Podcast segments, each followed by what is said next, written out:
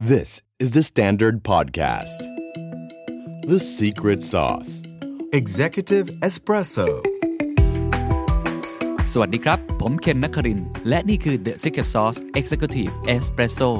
สรุปความเคลื่อนไหวในโลกเศรษฐกิจธุรกิจแบบเข้มข้นเหมือนเอสเปรสโซ่ให้ผู้บริหารอย่างคุณไม่พลาดประเด็นสำคัญสังคมไทยกำลังอยู่ในช่วงเปลี่ยนผ่านครั้งสำคัญที่สุดครั้งหนึ่งในประวัติศาสตร์นะครับไม่ใช่แค่เรื่องของโควิด -19 ไม่ใช่แค่เรื่องของเศรษฐกิจแต่คือเรื่องของสังคมการเมืองการเติบโตของเจเนอเรชันที่เราเรียกว่า Gen C หรือบางคนเรียกว่าเป็นกลุ่มเยาวชนหรือบางคนครับเรียกเขาว่าคือกลุ่มโบขาวกำลังเติบโตขึ้นอย่างมากเราเห็นปรากฏการณ์ใน2ปีที่ผ่านมาครับของกลุ่มเยาวชนที่ออกมาชุมนุมตามท้องถนนในโซเชียลมีเดียหรือในพื้นที่ต่างๆ Generation Gap อันนี้ที่เกิดขึ้นนี้ไม่ได้เกิดขึ้นแค่ในภาพใหญ่เชิงโครงสร้างระดับประเทศอย่างเดียวแต่ยังเกิดขึ้นในระดับภูมิภาคจังหวัดเกิดขึ้นในบริษัทของคุณเกิดขึ้นในหน่วยงานของคุณและเกิดขึ้นในบ้านของคุณนี่คือการเปลี่ยนผ่านครั้งสำคัญครับที่เราเห็นแล้วว่า Generation นี้กำลังเติบโตขึ้นมาและเขามีความคิดความอ่านของตัวเองมีวิธีคิดทัศนคติและการกระทำความเชื่อจนไปถึงลึกๆที่สุดก็คือเรื่องของศรัทธาที่เขามีนั้นอาจจะไม่เหมือนกับเจนผมและก็เจนพี่ๆที่เติบโตมาก่อนแต่มีคำถามมากมายที่เกิดขึ้นครับว่าเราจะอยู่ร่วมกันอย่างไรต่อไปทำไมเขาถึงลุกขึ้นมาทำม็อบมีใครอยู่เบื้องหลังหรือไม่มีท่อน้ำเลี้ยงจริงหรือไม่พวกเขาต้องการอะไรกันแน่และทำไมจึงมีความก้าวร้าวที่เกิดขึ้นและสังคมไทยจะมีทางออกกับเรื่องนี้อย่างไรเรื่องนี้เป็นเรื่องที่ผมสัมภาษณ์ผู้บริหารมาหลายท่านทุกท่านพูดเหมือนกันครับว่าเป็นหนึ่งในความท้าทายหรือข้อคอนเซิร์นใหญ่ที่สุดอย่างหนึ่งที่เกิดขึ้นย้ำอีกครั้งครับเรื่องนี้ไม่ใช่แค่เรื่องของการเมืองแต่คือเรื่องของความเชื่อที่แตกต่างกันของคนแต่ละเจเนอเรชันวันนี้เลยอยากมองในมุมที่ต่างออกไปนะครับปกติSecret Sauceจะคุยเรื่องธุรกิจเป็นหลักวันนี้ชวนคุยเรื่องความคิดของคนแต่ละเจเนอเรชันที่เปลี่ยนแปลงไปผู้ที่จะมาให้สัมภาษณ์กับผมวันนี้เป็นคนที่มีความเข้าใจเกี่ยวกับเจเนอเรชันใหม่เพราะว่าเขาลงไปทำวิจัยทำสำรวจสัมภาษณ์เชิงลึกสังเกตบุคคลกว่า350คนทั่วประเทศอาจารย์แปลงจากงานวิจัยชิ้นนั้นกลายเป็นหนังสือที่ชื่อว่าสงครามเย็นในระหว่างโบขาว3คำนี้เป็น3คำที่บอกถึงเจเนอเรชันครับไม่ได้อิงตามอายุอย่างเดียวคือคนรุ่นสงครามเย็นคนรุ่นอาจารย์เรียกว่า in betweenหรือเจเนอเรชันที่เติบโตมาเป็น Gen X Gen Y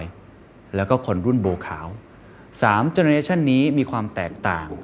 และจะอยู่ร่วมกันอย่างไรผมต้องบอกว่าผมภูมิใจนำเสนอ Secret Sauce เอพิโซดนี้จริงๆครับเพราะว่าจะทำให้ทุกท่านได้เข้าใจ insight ในมุมที่ผมมั่นใจว่าทุกท่านไม่เคยได้ยินมาก่อนอาจารย์บอกว่าถ้าเราจะเข้าใจคนรุ่นใหม่เราต้องมองในแง่ของ position และ interest คือจุดยืนข้อเรียกร้องและผลประโยชน์ที่เขาต้องการจริงๆอย่าเอามาผสมกันและอาจารย์มีข้อเสนอเป็นรูปธรรมด้วยครับว่าคนรุ่น Generation In Between หรือรุ่นผมเนี่ยนะฮะน่าจะเป็นรุ่นที่ประสานและหาทางออกร่วมกันของสังคมนี้ได้และอาจารย์ยังพูดถึงความหวังว่าเราจะพาสังคมไทยที่อยู่ในช่วงหัวเรือหัวต่อนี้ผ่านพ้นวิกฤตและอยู่ร่วมกันในสังคมได้อย่างไรครับขอบคุณอาจารย์กนกรัตน์นะครับสวัสดีค่ะวันนี้ดีใจมากเพราะว่าในที่สุดผมก็ได้เห็นหนังสือเล่มนี้แล้ว หนังสือที่อาจารย์เขียนมานะครับชื่อว่าสงครามเย็นในระหว่างโบขาวหน้าปกเขียนว่าฟังเสียงกันและกันเข้าใจเบื้องหลังความต่างเพื่อหาทางออกก่อนที่จะไปคุยเรื่องเนื้อหารายละเอียดข้างในเล่มผมก็ทราบว่าอาจารย์เนี่ยก็ไปทำความเข้าใจกับกลุ่มน้องๆที่เราเรียกว่าโบขาวไปในหลายพื้นที่หลายจังหวัดมีการสัมภาษณ์อะไรอยากทราบจุดเริ่มต้นครับว่าทำไมอาจารย์ถึงสนใจประเด็นนี้ถึงออกมาเป็นผลวิจัยแล้วก็ผลวิจัยเป็นหนังสือคือต้องเริ่มต้นก่อนว่าเป็นคนที่โดยความเชี่ยวชาญทางวิชาการทำเรื่องขบวนการเคลื่อนไหวทางสังคมหรือพูดภาษาทั่วไปก็คือสนใจการเมืองของคนธรรมดาการเมืองของคนอย่างคุณเคนคนทั่วไปคนในสระคือสนใจว่าเอ๊ะเขามีส่วนร่วมทางการเมืองยังไงนะคะจึงจุดเริ่มต้นแต่อดีตจุดแรกเลยเนี่ยทำเรื่องคนเดือนตุลาก็คือคนที่เป็นคนธรรมดาที่เคยเป็นอดีตนิสิตนักศึกษามหาวิทยาลัยแล้วเขาตื่นตัวทางการเมืองมากในยุคทศวรรษ 2510 หรือในเหตุการณ์ 14 ตุลา 2516กับ6ตุลา2519ก็ทำตรงนั้นนะก็คือสนใจว่าเอ๊ะแล้วทำไมเขาจึงเติบโตแล้วหลังจากที่ยุคเดือนตุลามันจบไปแล้วเนี่ยเขายังตื่นตัวทางการเมืองไหมดิฉันก็ตามชีวิตคนพวกนี้มาเป็นอีก 20-30 ปีหลังจากนั้นนะแล้วก็เคยทำเรื่องสมัชชาคนจนแล้วหลังจากนั้นก็มาตามเรื่องการเมืองเสื้อเหลืองเสื้อแดงโดยเฉพาะโฟกัสที่คนเสื้อเหลืองนะคะหรือขบวนการต่อต้านทักษิณฉันก็สนใจว่าคนธรรมดาที่มีอันจะกินทำไมอยู่ดีต้องลุกขึ้นมามีส่วนร่วมกันทำไมเขาจะต้องเสียเวลาเสียพลังงานเสียสตางค์มากมายเพื่อที่จะมีส่วนร่วมทางการเมืองแล้วพอมาถึงช่วงในช่วง 3-4 ปีที่ผ่านมาโดยเฉพาะหลังรัฐประหารเนี่ยมันมีปรากฏการณ์นึงที่หลายคนคิดว่าไม่เคยเห็นมาก่อน คือการกลับมาของนิสิตนักศึกษาในการลุกขึ้นมาต่อต้านคณะรัฐประหารตอนนั้นดิฉันต้องบอกว่าหลายคนอาจจะรู้สึกว่าเป็นเรื่องเล็กน้อยนะแต่ในฐานะคนที่ทำเรื่องนี้มารู้สึกว่าเอ้ยพลังในสังคมอื่นๆเนี่ยมันไม่มีเหลือเลยนะที่จะลุกขึ้นมาตั้งคำถามกับรัฐบาลนะคะเราเห็นเพียงพลังนิสิตนักศึกษากลุ่มเล็กๆแล้วเขาก็ไม่ได้มีไม่ประสบความสำเร็จนะแต่พอหลังจากนั้นเนี่ยมันก็มีปรากฏการณ์การเติบโตขึ้นของพรรคอนาคตใหม่แล้วในช่วงปีที่แล้วเนี่ยดิฉันคิดว่ามันเป็นช่วงที่ในฐานะคนที่เป็นนักวิชาการสนใจเรื่องคนธรรมดาเนี่ยฉันคิดว่ามันเป็นปรากฏการณ์ที่เราไม่เคยเห็นมาก่อนในประวัติศาสตร์ไทยและประวัติศาสตร์โลกนะคือเป็น movement ใหม่ที่อาจารย์ไม่เคยเห็นที่ทำวิจัยมาตั้งแต่ยุคคนเดือนตุลาคำอธิบายแบบเดิมเนี่ยมันใช้ไม่ได้แล้วอ่ะแล้วก็คือมันไม่ใช่เฉพาะแค่ในเมืองไทยนะแต่เราไม่เคยเห็นปรากฏการณ์ที่มีเด็กมัธยมในประวัติศาสตร์โลกนั้นมันไม่เคยเห็นการลุกขึ้นมาของมัธยมที่ลุกขึ้นมาอย่างเป็นตัวของตัวเองไม่ได้มีการคืออย่างในช่วง14ตุลาเนี่ยเราจะเห็นการเข้าไปจัดตั้งนะคะโดยนักศึกษามหาวิทยาลัยด้วยพรรคคอมมิวนิสต์ประเทศไทยโดยหลากหลายกลุ่มเนี่ยแล้วเราก็เห็นการเติบโตขึ้นของเด็กมัธยมแต่มันมีความยึดโยงกับเครือข่ายอื่นๆคือกลุ่มหลักจริงๆคือนิสิตนักศึกษานั่นแหละแล้วเด็กมัธยมมาตามใช่เป็นส่วนขยายแต่ครั้งนี้เนี่ยนักเรียนมัธยมเป็นกลุ่มนำด้วยซ้ำ ก็มันก็เป็นเลยเป็นปรากฏการณ์ที่ฉันคิดว่าในฐานะคนที่สนใจการเมืองคนธรรมดาเนี่ย from day one ที่เห็นการขึ้นมาของคนรุ่นใหม่หลังการยุบพรรคอนาคตใหม่ซึ่งตอนนั้นเนี่ยถ้าคุณเคนจำได้มีการตั้งคำถามว่าแล้วอนาคตใหม่จะลงถนนไหมใช่ไหมมันก็ดิฉันก็ประเมินพยายามจับตาดูการเคลื่อนไหวของพรรคนะคะผ่านสื่อผ่านอะไรเงี้ยมันก็เห็นคือเหมือนกับเขายังไม่ทันตั้งหลักเลยอ่ะใช่ไหมเขากำลังพยายามแต่อยู่ดีเราก็เห็นการเกิดขึ้นของการชุมนุมในมหาวิทยาลัยทั่วประเทศอ่ะดิฉันก็เลยเริ่มต้นไปเก็บข้อมูลและดิฉันเนี่ยปกติฉันจะสนใจคนธรรมดานะไม่ได้สนใจแกนนำแกนนำก็น่าสนใจดิฉันจะสนใจมากกว่าว่าคนธรรมดาที่ไปนั่งอยู่ในที่ชุมนุมเขาเป็นใครนั้นก็เลยเริ่มต้นในการไปเดินทางไปทั่วประเทศเพื่อที่จะไปดูว่าไปรู้จักจริงๆว่าคนเหล่านั้นคือใครจุดมุ่งหมายจริงๆของการทำงานวิจัยนี้คืออะไรครับคำถามหลักที่ตั้งเพื่อจะได้คำตอบนี่คือจริงๆมันมี3เรื่องหลักๆนะคะเรื่องแรกก็คือคนพวกนี้คือใครอ่ะทำไมเขามาอยู่บนท้องถนนทำไมเขาจึงเป็นคนรุ่นเยาวชนคนนิสิตนักศึกษานักเรียนมหาวิทยาลัยที่คือทำโดยคุณลักษณะเขาต่างยังไงกับไอ้นักศึกษานิสิตนักศึกษาหรือชนชั้นกลางหรือพี่น้องเสื้อแดงเขาต่างยังไงอันนี้คือสิ่งที่อันนี้มันเป็นคำถามทางวิชาการนะคะคำถามที่2ก็คือเอ๊ะแล้วเขาอยากผลักดันการเปลี่ยนแปลงอะไรมีอะไรอยู่เบื้องหลังเขาไหมอย่างเงี้ยคือดิฉันก็จะสนใจว่าเขาอยากจะผลักแล้วเขาคิดว่าไอ้สิ่งที่เขาลุกขึ้นมามันได้ประโยชน์จริงๆหรือเปล่าเรื่องสุดท้ายที่ฉันคิดว่ามันนำมาสู่หนังสือเรื่องนี้จริงๆก็สนใจว่าไอ้ความการลุกขึ้นมามีส่วนร่วมทางการเมืองของคนกลุ่มนึงเนี่ยมันจะนำมาซึ่งความขัดแย้งในสังคมแน่นอนเพราะมันก็มีความคิดของคนที่ดิฉันอยากรู้ว่าแล้วความขัดแย้งมันจะก่อตัวขึ้นยังไงแล้วเรามีทางออกไหมในการที่จะทำให้ความขัดแย้งนั้นมันนำไปสู่พลังในการเปลี่ยนแปลงที่ดีขึ้นโอ้3คำถามที่เป็นคำถามใหญ่เขาคือใคร2เขาลุกขึ้นมาทำไมแล้วก็ทำอย่างไรแล้ว3ก็คือการเปลี่ยนแปลงนี้จะนำไปสู่อะไรและทางออกของมันคืออะไรซึ่งได้คำตอบทั้ง3ข้อนี้เลยไหมครับในหนังสือเล่มนี้เซอร์ไพรส์นะคะมันภายในเวลาปีนึงมันเร็วมากนะแล้วมันมีอะไรเกิดขึ้นมากที่รู้สึกว่าไอ้พอสัมภาษณ์เนี่ยตอนแรกๆก็ไม่ได้มั่นใจว่าจะได้คำตอบแล้วไอ้คำถามที่1กับคำถามที่2เนี่ยมันคงตอบได้ไม่ยากหรอกเพราะถ้าเราไปสัมภาษณ์ใช่ไหมแล้วเราเก็บข้อมูลในกลุ่มคนที่หลากหลายมากพอที่เราจะมาสู่คำอธิบายสรุปเบื้องต้นซึ่งหลายคนอาจจะเห็นด้วยไม่เห็นด้วยนะคะแต่ว่าเราได้คำตอบแต่คำถามสุดท้ายเนี่ยยาก แต่เราก็แต่เท่าที่ดิฉันทำนะตอนหลังเนี่ยพอเริ่มเก็บข้อมูลเนี่ยมันก็ขยายตัวไปเรื่อยๆจากเด็กมหาวิทยาลัยนักศึกษานิสิตนักศึกษาก็ไปสู่นิสิตนักเรียนมัธยมแล้วก็ไปสู่พ่อแม่เด็กเล่นก็ขยายไปอีกว่าเอ๊ะแล้วคนที่ไม่เห็นด้วยกับเด็กเนี่ยเขาคิดยังไงขยายไปสู่คนที่เป็นคนที่แบบไปม็อบแล้วก็เลิกไปม็อบแล้วอย่างเงี้ยมันก็เลยขยายไปจนนั่นคิดว่าข้อสรุปที่เกิดขึ้นเนี่ยมันจึงเป็นข้อสรุปที่เห็นภาพการเชื่อมต่อเห็นความหวังเห็นความขัดแย้งในสังคมที่น่าสนใจมากโอเคเดี๋ยวเราจะมาเฉลยกันตอนท้ายว่าอาจารย์ค้นพบอะไรบ้างงั้นกรอบวิธีการคุยวันนี้จะพยายามตอบ3คำถามนี้ให้กับทุกท่านนะครับแต่ก่อนอื่นจะไปถาม3คำถามเนี่ยเอากระบวนการเขาเรียกว่า methodology ในการวิจัยนิดนึงเพื่อคนเห็นแล้วจะได้บอกเอ๊ะอาจารย์คิดขึ้นมาเองหรือเปล่าแค่ไปสำรวจนิดๆหน่อยๆจริงๆไปสัมภาษณ์มากี่คนไปมากี่จังหวัดวิธีการในการสัมภาษณ์หรือการ observe นี่ทำอะไรยังไงบ้างครับคือโดยปกติการศึกษาคนธรรมดาเนี่ยนะคะเราก็จะต้องมีสมมุติฐานเบื้องต้นก่อนว่าทุกคนหลากหลายเราต้องมาสมมุติฐานว่าผู้คนในสังคมเนี่ยเต็มไปด้วยความหลากหลายทุกคนไม่เหมือนกันถึงแม้เขาจะมาชุมนุมเหมือนกันก็ตามแต่เราต้องมีสมมุติฐานเบื้องต้นก่อนในฐานะการศึกษาคนธรรมดาจากนั้นเราจะเริ่มหาวิธีการในการเข้าถึงคนธรรมดาที่หลากหลายให้ได้มากที่สุดเพราะว่าคือบางทีถ้าคุณเคนทำแบบเซอร์เวย์แบบอะไรเงี้ยเก็บข้อมูลแบบไอแบบคือเหมือนกับว่าทำปกติทำแบบมาร์เก็ตติ้งเซอร์เวย์ทำอะไรเราจะไม่สามารถบอกได้เลยตั้งแต่ต้นว่าคนเหล่านี้แตกต่างหรือเปล่าใช่ไหมเราก็ต้องตั้งไคทีเรียไว้ก่อนว่าอะไรที่จะเป็นฐานที่เข้าใจความหลากหลายได้มากที่สุดเรียนก็พยายามดูทั้ง geography คือกายภาพทางภูมิศาสตร์ก็กระจายตัวทั่วประเทศเหนือใต้ตะวันออกให้ครอบคลุมทุกภาคเมืองใหญ่เมืองเล็กเมืองชนบทที่ชุมนุมที่มีเด็กมัธยมมหาวิทยาลัยความหลากหลายทางเพศอายุเพศสภาพเพศวิถีครอบครัวร่ำรวยยากจนมาจากโรงเรียนรัฐโรงเรียนเอกชนคือต้องพยายามทำให้ได้หลากหลายมากที่สุดพ่อแม่เป็นเสื้อเหลืองเสื้อแดงคือเราจะเก็บข้อมูลแล้วถ้าไม่พอเราก็จะต้องขยายออกไปอีกโดยปกติเนี่ยที่ผ่านมาดิฉันมักจะใช้แบบเขาเรียกว่าเป็น critical number ในใจของดิฉันนะสำหรับ methodology พอจำได้คือ100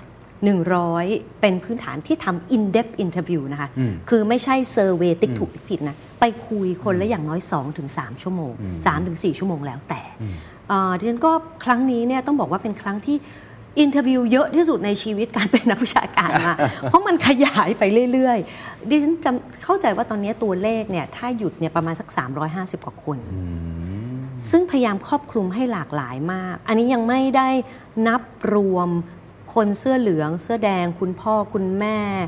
อื่นๆด้วยนะเฉพาะคนที่อยู่ในที่ชุมนุมใช่ๆเฉพาะคนที่อยู่ในที่ชุมนุมในม็อบเนี่ยเพราะเนื่องจากการชุมนุมมีบ่อยมากแล้วดิฉันก็พยายามไป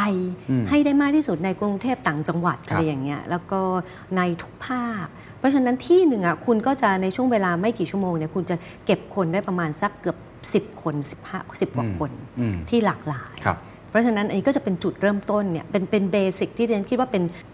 กฎเหล็กของดิฉันเลยนะความหลากหลายจะทำให้เราเห็นภาพที่สะท้อนโลกแห่งความเป็นจริงมากที่สุดครับเพราะฉะนั้นนี้อาจจะพูดได้ว่าเป็นการทำวิจัย movement ครั้งนี้ที่ใหญ่ที่สุดครั้งหนึ่งในประเทศไทยที่เกิดมาประเทศไทยไม่กล้าพูดเพราะว่าครั้งนี้มันเพิ่งเกิดขึ้นไม่นานและอาจารย์เป็นคนที่ทำอย่างจริงจังใช่งั้นช่วยตอบคำถามนิดนึงครับอันแรกก่อนฮะว่าก็มีผู้ใหญ่หลายคนสงสัยเยอะว่าพวกเขาคือใครพวกเขาออกมาทำไมพวกเขามีเบื้องหลังมีใครชักโยงอยู่ไหมหรือว่ามีท่อน้ำเลี้ยงอะไรยังไงบ้างอันนี้อาจารย์น่าจะเป็นคนหนึ่งที่เห็นแล้วก็เข้าใจพอที่จะอธิบายให้ฟังได้ครับดิฉันคิดว่ามันมี3เรื่องที่เป็นปัจจัยหลักนะคะที่จะทำให้ว่าเข้าใจว่าคนเหล่านี้คือใครหลังจากที่ฉันสัมภาษณ์ไป300กว่าคนเนี่ยดิฉันต้องบอกว่าดิฉันค้นพบว่าเขาคือสิ่งมีชีวิตทางสังคมและการเมืองสปีชีส์ใหม่ในเมืองไทยครับซึ่งแตกต่างจากคนรุ่นก่อนหน้านี้แม้แต่คนเดือนตุลา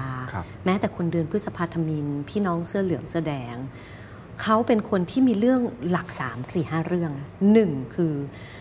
เขาเชื่อเรื่องการเปลี่ยนแปลง เนื่องจากเขาเติบโตในโลกที่เปลี่ยนแปลงอย่างรวดเร็วที่สุดในประวัติศาสตร์ disruption ทั้งเศรษฐกิจการเมืองสังคมมันเปลี่ยนเร็วมากแบบที่คนรุ่นเราไม่เข้าใจสปีดของการเปลี่ยนแปลงแล้วมันก็กลายเป็น orientation ที่ทำให้เขาเชื่อว่าการเปลี่ยนแปลงเป็นเรื่องปกติมากอันนี้แค่เรื่องเดียวจริงๆก็ถือว่าต่างจากทุกรุ่นต่างกับทุกรุ่นคือสำหรับเขาความหลากหลายในการเปลี่ยนแปลงเนี่ยความหลากหลายความแตกต่างเป็นเรื่องปกติมากที่มันอยู่ในลมหายใจของเขาอะเรื่องที่สองก็คือเขาไม่เชื่อในโครงสร้างที่เป็นไฮราคีโครงสร้างที่เป็นลำดับชั้นแบบที่เราเชื่อมาตลอดไม่ว่าคุณจะเป็นฝ่ายซ้ายฝ่ายขวาในอดีตคุณเชื่อเรื่องทุกคนไม่ได้เท่ากันแต่คนรุ่นนี้เขา born to be equal จริงๆไม่ว่าจะผ่านโลกอินเทอร์เน็ตนะคะผ่านปัญหาโครงสร้างเศรษฐกิจที่เขาตั้งคำถามกับคนรุ่นก่อนหน้านี้จริงๆว่าเอ้ยทำไมโลกมันเป็นแบบนี้วะทำไมเราแก้ปัญหาไม่ได้ทำไมเศรษฐกิจมันเป็นแบบนี้ทำไมคุณไม่เข้าใจโลกที่มันกำลังเปลี่ยนเร็วขนาดนี้เขาตั้งคำถามกับโครงสร้างที่มันทุกคนไม่เท่ากันและเขาเชื่อมั่นในตัวเองอะว่าเขารู้จักโลกไม่ได้น้อยกว่าผู้ใหญ่เพราะเราปฏิเสธไม่ได้เลยคนรุ่นเราคุณครูคือผู้กุมความรู้ในห้องใช่ไหมคะแต่สำหรับเขาทุกคนกลุ่มความรู้ทุกคนเป็นผู้ผลิตความรู้ผู้ใหญ่อาจจะมองข้อสมมติดิฉันว่าเอ้ยเกินความจริง exaggerate แต่ว่าถ้าคุณได้คุยกับคนรุ่นนี้นะแบบที่เขายอมคุยกับคุณนะคะเพราะไม่ได้แปลว่าเขาจะยอมเปิดทุกอย่างยอมเปิดเพราะเขารู้อยู่แล้วว่าเขาถูกlook down upon น่ะเขาถูกปรามาสโดยคนรุ่นก่อนหน้านี้นะคะเรื่องที่3คือเขาไม่ลังเลต่อการสนับสนุนประชาธิปไตยซึ่งเป็นเรื่องที่ดิฉันว่ามันย้อนมันขัดแย้งกับคนหลายเจเนอเรชันก่อนหน้านี้คือสำหรับเขาเนี่ยคนรุ่นนี้เนี่ยโดยเฉพาะนิสิตนักศึกษามหาวิทยาลัยนะคะเขาเชื่อจริงๆว่าประชาธิปไตยมันเป็นเครื่องมือที่ทำให้เขามีส่วนร่วมในการเมืองเขาดิฉันคิดว่าน่าจะเป็นคนรุ่นเดียวกลุ่มเดียวยกเว้นคณะราษฎรนะที่เป็นคนรุ่นใหม่และมีประสบการณ์ในแง่ว่าเขาประสบความสำเร็จในการสร้างสถาบันทางการเมืองของตัวเองคือคุณจะเห็นด้วยหรือไม่เห็นด้วยอนาคตใหม่ก็ตามนะแต่คนรุ่นใหม่เนี่ยเชื่อจริงๆว่าหนึ่งเสียงของเขามัน matter แล้วมันสร้างสถาบันทางการเมืองที่มัน break through คนรุ่นก่อนหน้านี้ไม่ว่าจะเป็น proposal ไม่ว่าจะเป็นวิธีการหาเสียงคือเขารู้สึกว่าเฮ้ยไอ้วิธีการใหม่เนี่ยมันยิ่ง boost อีก confidence ของเขาอะมันก็ยิ่งทำให้คือผู้ใหญ่อาจจะรู้สึกมันน่ากลัวนะแต่ว่ามันทำให้เขามี confidence ทางการเมืองมากกว่าคนรุ่นอย่างรุ่นดิฉันอะดิฉันไม่เคยคิดว่าการเลือกตั้งมันเปลี่ยนแปลงอะไรอ่ะคือบางคนบอกว่าถ้าเกิดมองอีกกรอบหนึ่งก็คือค่อนข้างเนอีฟค่อนข้างไร้เดียงสาหรือเปล่ากับที่เชื่อมั่นในกระบวนการประชาธิปไตยทั้งกระบวนการขนาดนั้นซึ่งอาจารย์เท่าที่สัมภาษณ์มาก็เป็นอย่างนั้นจริงๆก็คือจะคิดว่าเนอีฟในแง่ของผู้ใหญ่เนี่ยเขายังไงก็ตามคนรุ่นนี้เขาตื่นตัวปุ๊บเขาประสบความสำเร็จปั๊บอ่ะเขาก็ยังไม่ได้เห็นความซับซ้อนของการเมืองซึ่งดิฉันคิดว่ามันไม่ใช่ความผิดของเขานะคือเขาอายุแค่นี้เขาเข้าใจโลกที่มันอยู่รอบตัวเขาแต่เขาอาจจะยังไม่เห็นถึงปัญหาอุปสรรคในอนาคตว่าโอ้ไอ้พรรคการเมืองที่เขาพูดเนี่ยมันจะอยู่รอดได้ในโลกของความเป็นจริงเนี่ยมันเป็นไปได้ยากเพราะความจริงของเราแต่มันมาถึงเรื่องสุดท้ายเดิมพันของคนรุ่นนี้สูงมากสูงมากจนเขาแพ้ไม่ได้เพราะว่าเขายังต้องอยู่ในโลกนี้อีก 40-50 ปีและโลกมันท้าทายมากถ้าเขาเปลี่ยนสังคมตอนนี้ได้อันนี้จากที่ดิฉันสัมภาษณ์ถ้าเขาเปลี่ยนสังคมตอนนี้ไม่ได้เขาจะอยู่ในโลกที่ยากโดยที่เขาอาจจะไม่รอดด้วยซ้ำดิฉันสัมภาษณ์เด็กเกียรตินิยมอันดับ1คณะวิศวะในมหาวิทยาลัยอันดับ1ทุกคนเต็มไปด้วยความกังวลนะขนาดเป็นอันดับ1เป็นอันดับ1คือจบออกไปเด็กที่จบบัญชีอันดับ1ของประเทศโลกแห่งผู้ตรวจสอบบัญชีวิศวกรแพทย์มันไม่มีอะไรที่มันแน่นอนอีกแล้วในโลกอีก 3-4-5 ปีข้างหน้านิสิตแพทย์บอกดิฉันว่าเขาจะถูกแทนด้วย AI เมื่อไหร่เขาไม่รู้นะคะเพราะฉะนั้นแม้แต่คนที่เราคิดว่าเป็นอาชีพที่มั่นคงที่สุดในประเทศเนี่ยคนพวกนี้ยังตั้งคำถามกับโลกในอนาคตอ่ะเพราะฉะนั้นเขาต้องการโลกที่มันซัพพอร์ตเขาจริงๆเขาตั้งคำถามกับดิฉันว่าจะรู้ไหมว่ายูนิคอร์นในเซาท์อีสต์เอเชียประเทศไหนไม่มีมีแค่พม่าลาวไทยคือสำหรับเขานะเขาบอกว่ามันเจ็บปวดมากนะสำหรับเขาอะในแง่อินฟราสตรักเจอร์ฟิลิปปินส์อินโดนีเซียเวียดนามประเทศที่เรามองว่า คุณภาพชีวิตแย่กว่าเราเริ่มต้นทีหลังเราเขามียูนิคอร์นภายใต้การสนับสนุนของรัฐครับมีเด็กเล่าที่ฉันมีเยาวชนเล่าที่ฉันฟังว่าเขาพยายามเซิร์ชและหาคำตอบทำใหม่ประเทศไทยไม่มียูนิคอร์นและข้อสรุปของเขาที่บอกดิฉันก็คือว่าเพราะรัฐไทยไม่สนับสนุนอย่างจริงจังเขาเล่าเรื่องอะไรนะมันมีสถาบันนวัตกรรมแห่งประเทศไทย NIA ครับเขาบอกว่าจนถึงทุกวันนี้เขายังไม่เห็น NIA ในการขยับเพื่อผลักดันให้มียูนิคอร์นจริงๆพอเขาไปเซิร์ชดูในประเทศอื่นๆว่าเวียดนามอินโดนีเซียฟิลิปปินส์โอ้โหคือมันมีอินฟราสตรัคเจอร์ที่รองรับกระตุ้นให้เกิดจริงๆซึ่งต้นทุนในการที่จะต้องลุกขึ้นมาเปลี่ยนแปลงระบบของเขาเนี่ยมันมากมันสูงมากเพราะว่าคนรุ่นดิฉันคนรุ่นคุณเคนเนี่ยหรือคนรุ่นคุณปู่คุณย่าเราเติบโตมาในภาวะที่เศรษฐกิจขยายตัวคนรุ่นคุณปู่คุณย่าเนี่ยที่เกิดในช่วงเบบี้บูมเมอร์สงครามเย็นเนี่ยเศรษฐกิจเติบโต4ทศวรรษนับตั้งแต่การเข้ามาสนับสนุนของอเมริกาในยุคสงครามเย็นหลังการเข้ามาของฐานทุนต่างชาติญี่ปุ่นในการเข้ามาขยายอุตสาหกรรม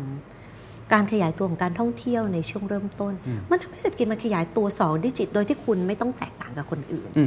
คุณไม่ต้องคิดต่างกับคนอื่นคุณเพียงแค่ขยันบริบทมันพาไปคุณจบมหาวิทยาลัยนี่การันตีทุกอย่างแหละแต่คนรุ่นนี้ไม่ได้การันตีอะไรเลยเพราะฉะนั้นคือโดยลักษณะคนรุ่นนี้เนี่ยคือผู้ใหญ่อาจจะมองว่าเขาเป็น angry generation แต่ฉันคิดว่ามันมีเหตุของที่มาของการที่ทำให้คนรุ่นนี้ตั้งคำถามกับทุกเรื่องคือสิ่งที่อาจารย์พูดผมว่าข้อสุดท้ายน่าสนใจว่าถ้าเป็นยุคผมนะผมอาจจะไม่ใช่ตัวแทนยุคผมที่ดีนะแต่ว่าถ้าเป็นยุคผมเนี่ยก็จะมีคำพูดว่า self made คิดอะไรให้ทำด้วยตัวเองอย่าไปโทษระบบอย่าไปโทษปัจจัยสิ่งแวดล้อมรอบข้าง American Dream ครับคือเราสู้ด้วยตัวเองถ้าเราทุ่มเทมากเท่าไหร่เราก็สามารถไปถึงจุดนั้นได้แต่เท่าที่ผมฟังเมื่อกี้อย่างของเราเรียกว่ารุ่นโบขาวเนี่ยเขาจะมองว่าไม่ใช่แค่ตัวเขาคนเดียวที่ทำได้มันคือระบบหรืออินฟราสตรัคเจอร์ที่มีส่วนเพราะฉะนั้นไม่ได้เปลี่ยนแค่ตัวเองแต่ต้องเปลี่ยนที่ระบบด้วยซึ่งอันนี้ถ้าเกิดมองจากคนรุ่นก่อนนะอาจจะมองว่าเอ๊ะมันเป็นการไปโทษระบบแล้วทำให้เขาอยากจะเปลี่ยนแปลงระบบมันเยอะเกินไปหรือเปล่าอันนี้อาจารย์เห็นว่าเขาคิดแบบนั้นจริงๆถูกไหมแล้วบริบทก็เป็นอย่างนั้นจริงถูกไหมใช่ดิฉันคิดว่าดิฉันก็ไม่เคยคิดมาก่อนนะเรื่องพวกนี้จนได้ไปคุยกับคนรุ่นนี้แหละว่าโลกมันยากขึ้นนี่มันเป็นยังไงคือโลกคนรุ่นดิฉันเนี่ยเติบโตในยุคฟองสบู่นะก่อนฟองสบู่แตก2540เนี่ยจบปริญญาตรีนะงานมันเป็นเรื่องที่แบบคือยังไงเราจบมาเรามีงานทำงานล้นน่ะคือมันเป็นช่วงภาวะเศรษฐกิจขยายตัว10-12-13% คือทุกคนจบออกมาเนี่ยไม่ต้องตั้งคำถามไม่ต้องสนใจเรื่องอะไรขอให้เราแค่ตั้งใจเรียนแล้วเราเป็นคนที่อยู่ในระบบได้ขยันทำงานอย่างมีประสิทธิภาพคือการเพิ่ม productivity ในคนรุ่นดิฉันมันคือทำตามคำสั่งให้มีประสิทธิภาพมากที่สุดแล้วคุณก็จะรอดหรือถ้าคุณอยากจะเป็นentrepreneurขอให้คุณทำเถอะส่วนแบ่งตลาดมันใหญ่มากเค้กมันก้อนใหญ่ขอให้คุณสามารถ access ไปถูกก้อนเค้กนี้คุณก็จะสามารถอยู่รอดได้อย่างประสบความสำเร็จคือใช้ความสำเร็จของคนรุ่นก่อนหน้านี้เนี่ยมันผ่านโลกที่มันง่ายกว่าคอนเนคชั่นทางการเมืองมันหรือคอนเนคชั่นทางเศรษฐกิจมันก็ยังมี room to maneuver ใช่ไหมคะทุนใหญ่ยังไม่ได้ครอบคลุมทุกพื้นที่ในทุกกิจการคนรุ่นนี้สำหรับเขาใน3เรื่องมันยากมากนะเรื่องแรกถ้าคุณจะเข้าสู่กลไกในระบบราชการพื้นที่จำกัดแน่นอนตอนนี้เราจะเห็นพื้นที่ราชการในกลายเป็นพื้นที่ขยายตัวมากที่สุดก็ตามภาคเอกชนไม่มีทางเด็กอย่างน้อยจบปีนี้และอีก3ปีข้างหน้าโอกาสในการหางานเนี่ยยากที่สุดแล้วมีคนเล่ามีนักศึกษาหลายคนนึงพูดกับดิฉันว่าเขาไปอ่านรายงานวิจัยนะว่าถ้าคนรุ่นนี้ตกงานเกิน 2-3 ปีโอกาสในการจะกลับมามีงานทำเมื่อเศรษฐกิจมันรีคัฟเวอร์เนี่ยมันเป็นไปได้ยากมากซึ่งเรื่องอันนี้ดิฉันอ่านรายงานจำได้เป็นของแบงก์ชาติและทีเดียวซึ่งก็ตกใจว่าถ้าคุณอยู่มหาวิทยาลัยคุณพยายามเข้าใจเรื่องนี้ด้วยคือเขารู้ว่ามันไม่มีโอกาสในภาคเอกชนนี่มันแทบจะไม่มีเหลือธุรกิจส่วนตัวมันเป็นไปได้ไหมยุ่นพ่อรุ่นแม่ของดิฉันนะเปิดร้านก๋วยเตี๋ยวร้านโชว์หวยหัวถนนหรือคนรุ่นคุณเคนเนี่ยคิดจะทำธุรกิจสักอันนึงเนี่ยมันเป็นเรื่องที่พอเป็นไปได้นะแต่ในรุ่นปัจจุบันมันประกอบธุรกิจส่วนตัวนี่มันแทบจะเป็นไปไม่ได้กลุ่มทุนใหญ่ก็ผูกขาดในพื้นที่ที่เคยเป็นพื้นที่ของ SME หรือผู้ประกอบการรายย่อยรายกลาง การค้าอีคอมเมิร์ซที่ขยายตัวคนรุ่นคุณเคนเนี่ยได้ประโยชน์จากอีคอมเมิร์ซในช่วงต้นเพราะเป็น first comer แต่คนรุ่นเนี้ยมาเมื่อตลาดมันแน่นมันเต็มหมดแล้วอ่ะเพราะฉะนั้นคือในทุกพื้นที่มันไม่มีพื้นที่สำหรับเขาเลยการขยันอย่างเดียวมันไม่พอคือสิ่งที่อาจารย์พูดมาทั้งหมดนี้มันเป็นความรู้สึกร่วมที่เกิดขึ้นไม่ว่าคุณจะเป็นนักเรียนเรียนดี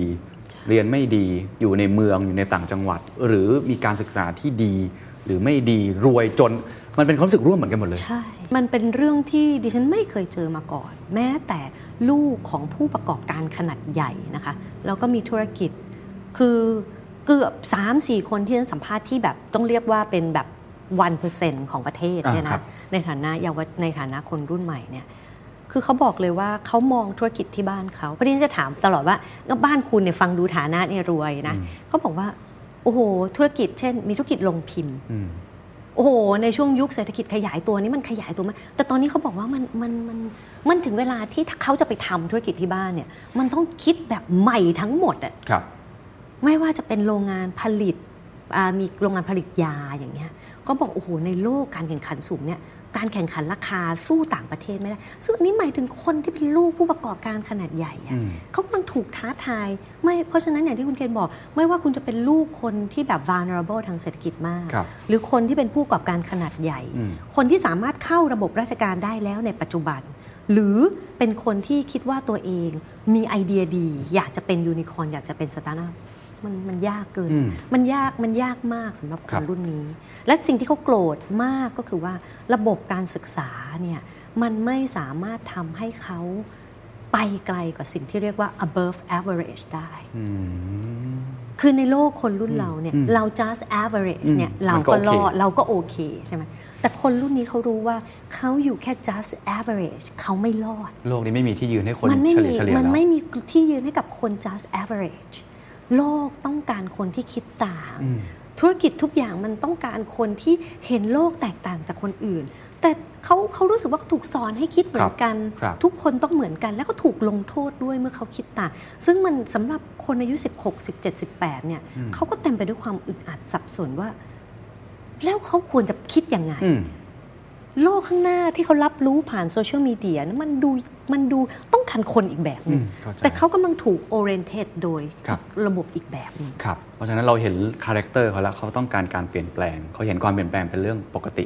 เขาเชื่อในกระบวนการทางประชาธิปไตยนะครับแล้วก็เขาไม่เชื่อในเรื่องของลำดับขั้นทางอำนาจ hierarchy แล้วก็อันสุดท้ายคือเขารู้สึกว่าโลกมันอยู่ยากบริบทมันเปลี่ยนแต่ตัวเขาเนี่ยแค่เฉลี่ยค่าปานกลางเนี่ยมันไม่ได้แล้วพูดมาทั้งหมดเราเริ่มเห็นความรู้สึกนึกคิด 3-4 อย่างนี้อะไรเป็นจุดทำให้ปะทุทำให้เขาเริ่มออกมาเดินลงถนนเพราะทั้ง4อย่างนี้ผมว่ามันก็คุกกุ่นอยู่ในใจเขาอยู่ในโซเชียลมีเดียบนหรือเราก็เจอตอนรุ่นเราก็เริ่มอาจจะไม่ได้รุนแรงเท่าเขาแต่เราก็รู้สึกเหมือนกันว่าเราก็เหนื่อยนะเราก็ลำบากนะฮะแต่อะไรทำให้มันถึงจุดแตกหักที่เขามองว่ามันพอกันทีที่เขาต้องออกมาอยู่บนท้องถนนคำตอบอันนี้เนี่ยนะคะดิฉันอยากจะลองแยกระหว่างนิสิตนักศึกษามหาวิทยาลัยกับเด็กชั้นมัธยมกับนักเรียนชั้นมัธยมคือสำหรับนิสิตนักศึกษามหาวิทยาลัยเนี่ยจากการสัมภาษณ์ประมาณ30-40%เลยเนี่ยแน่นอนออกมาเพราะการยุบพรรคอนาคตใหม่คือสำหรับเขาเนี่ยมันเหมือนกับความฝันเป็นจริงในปีก่อนเฮ้ยพรรคที่เราถ้าคุณจะบอกว่าเขานาอีฟทางการเมืองก็ได้แต่พรรคของเขามันชนะแล้วอยู่ดีๆมีกติกาบางอย่างที่ทำให้พรรคของเขาซึ่งเมื่อเขาอ่านประวัติศาสตร์ทางการเมืองแล้วคือส่วนใหญ่นะพอพรรคถูกยุบเนี่ยหลายคนหันไปสนใจประวัติศาสตร์การเมืองเอ๊ะทำไมพรรคเขาถูกยุบเขาก็ตั้งคำถามแล้วเขาก็เริ่มสนใจรัฐธรรมนูญเด็กวิศวะนะคะเด็กอาร์ตเนี่ยพูดเรื่องรัฐธรรมนูญกับดิฉันอย่างที่ดิฉันตกใจมากว่าแบบเขาไปตามอ่านรัฐธรรมนูญกฎหมายเลือกตั้งในยุคก่อนหน้านี้แล้วเขารู้สึกว่ากฎแบบนี้มันไม่ยุติธรรมสำหรับเขาซึ่งอันนี้เราก็ใครเห็นเหมือนไม่เหมือนก็ได้นะแต่ว่าสำหรับเขาคิดอย่างนั้นแล้วเขารู้สึกว่าเขายอมไม่ได้ เพราะนี่คือชัยชนะของเขาและนั่นเรียนคิดว่าการถูกสถาบันทางการเมืองที่เขาสร้างมากับมือเนี่ยมันถูกทำลายลงอันนี้เป็นจุดเริ่มต้นของนิสิตนักศึกษามหาวิทยาลัยอันนั้นคือกลุ่มที่หนึ่งคือนิสิตนักศึกษามหาวิทยาลัยด้วยเพราะตอนช่วงเดือนกุมภามีนาและการกลับมาใหม่ของเขาในช่วงยุคในช่วงสิงหากันยาแต่สำหรับนักเรียนมัธยมเนี่ยแตกต่างกันมากคนรุ่นนี้ไม่มีประสบการณ์ในการเลือกตั้งนะคะแล้วก็ไม่ได้แคร์พรรคอนาคตใหม่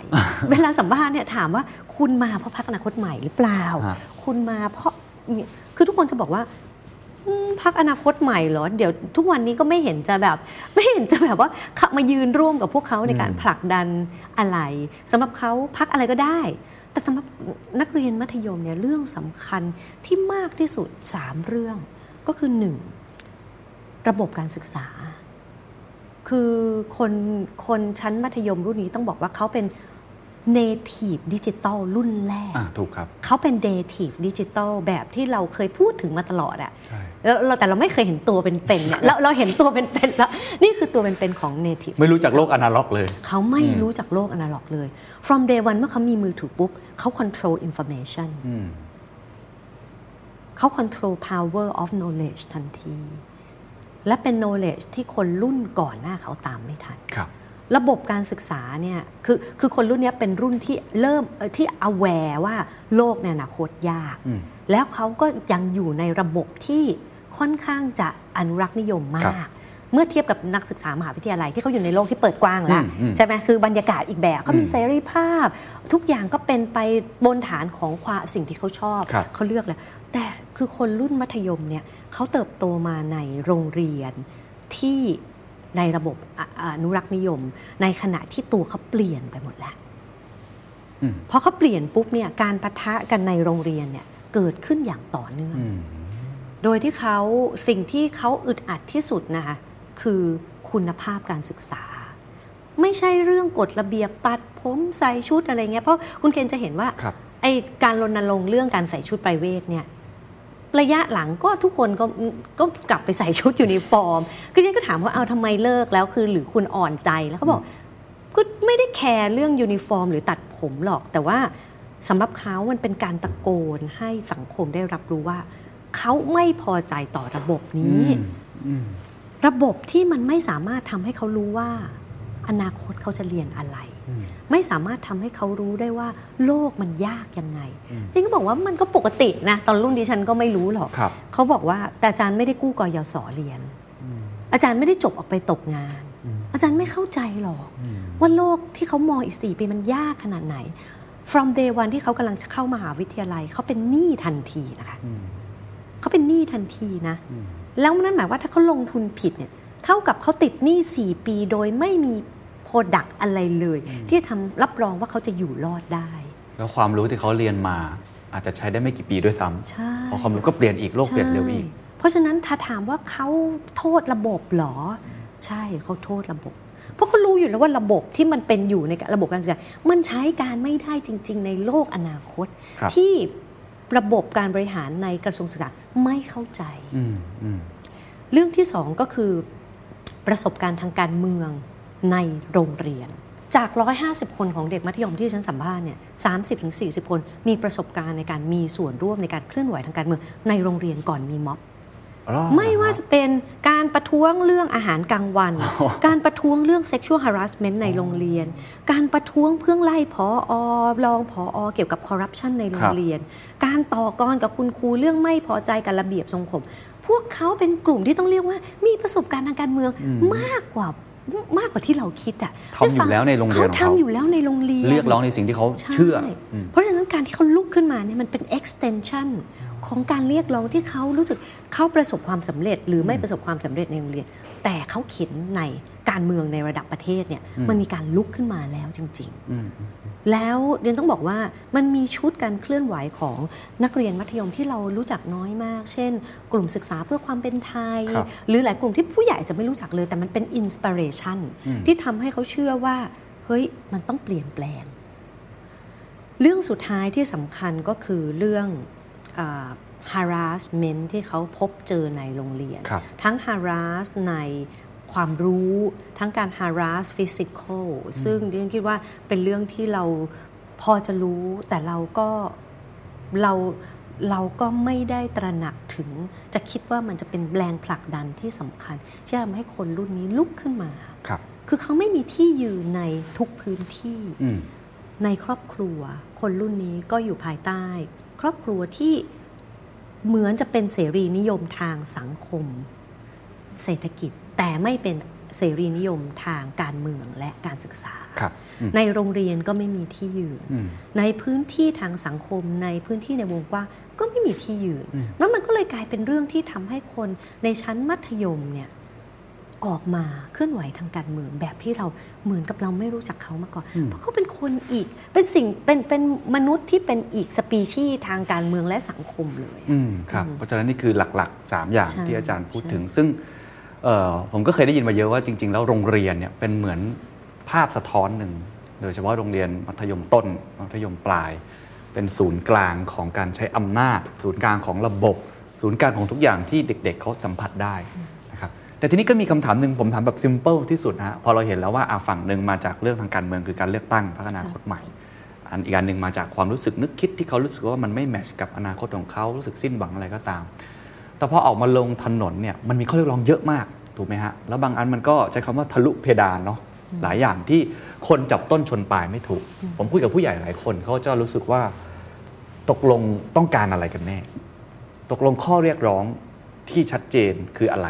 ซึ่งหลายครั้งเราก็บอกว่าพอไม่มีแกนนำมันก็เลยออกมาเป็น 2-3 ข้อแล้วพอมันผ่านไป 2-3 เดือนพัฒนาการก็เปลี่ยนตอนนี้ก็มีกันหลากหลายกลุ่มขึ้นมา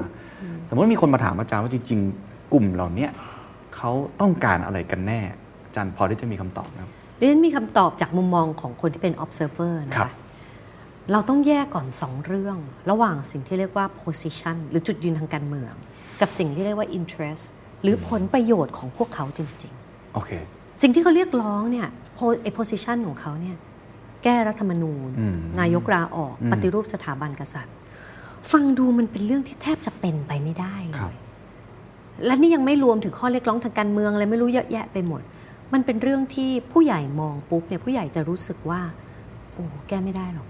ยากเกินไปแต่ถ้าเรามาดูที่สิ่งที่เรียกว่าผลประโยชน์ของเขาจริงๆปฏิรูปการศึกษา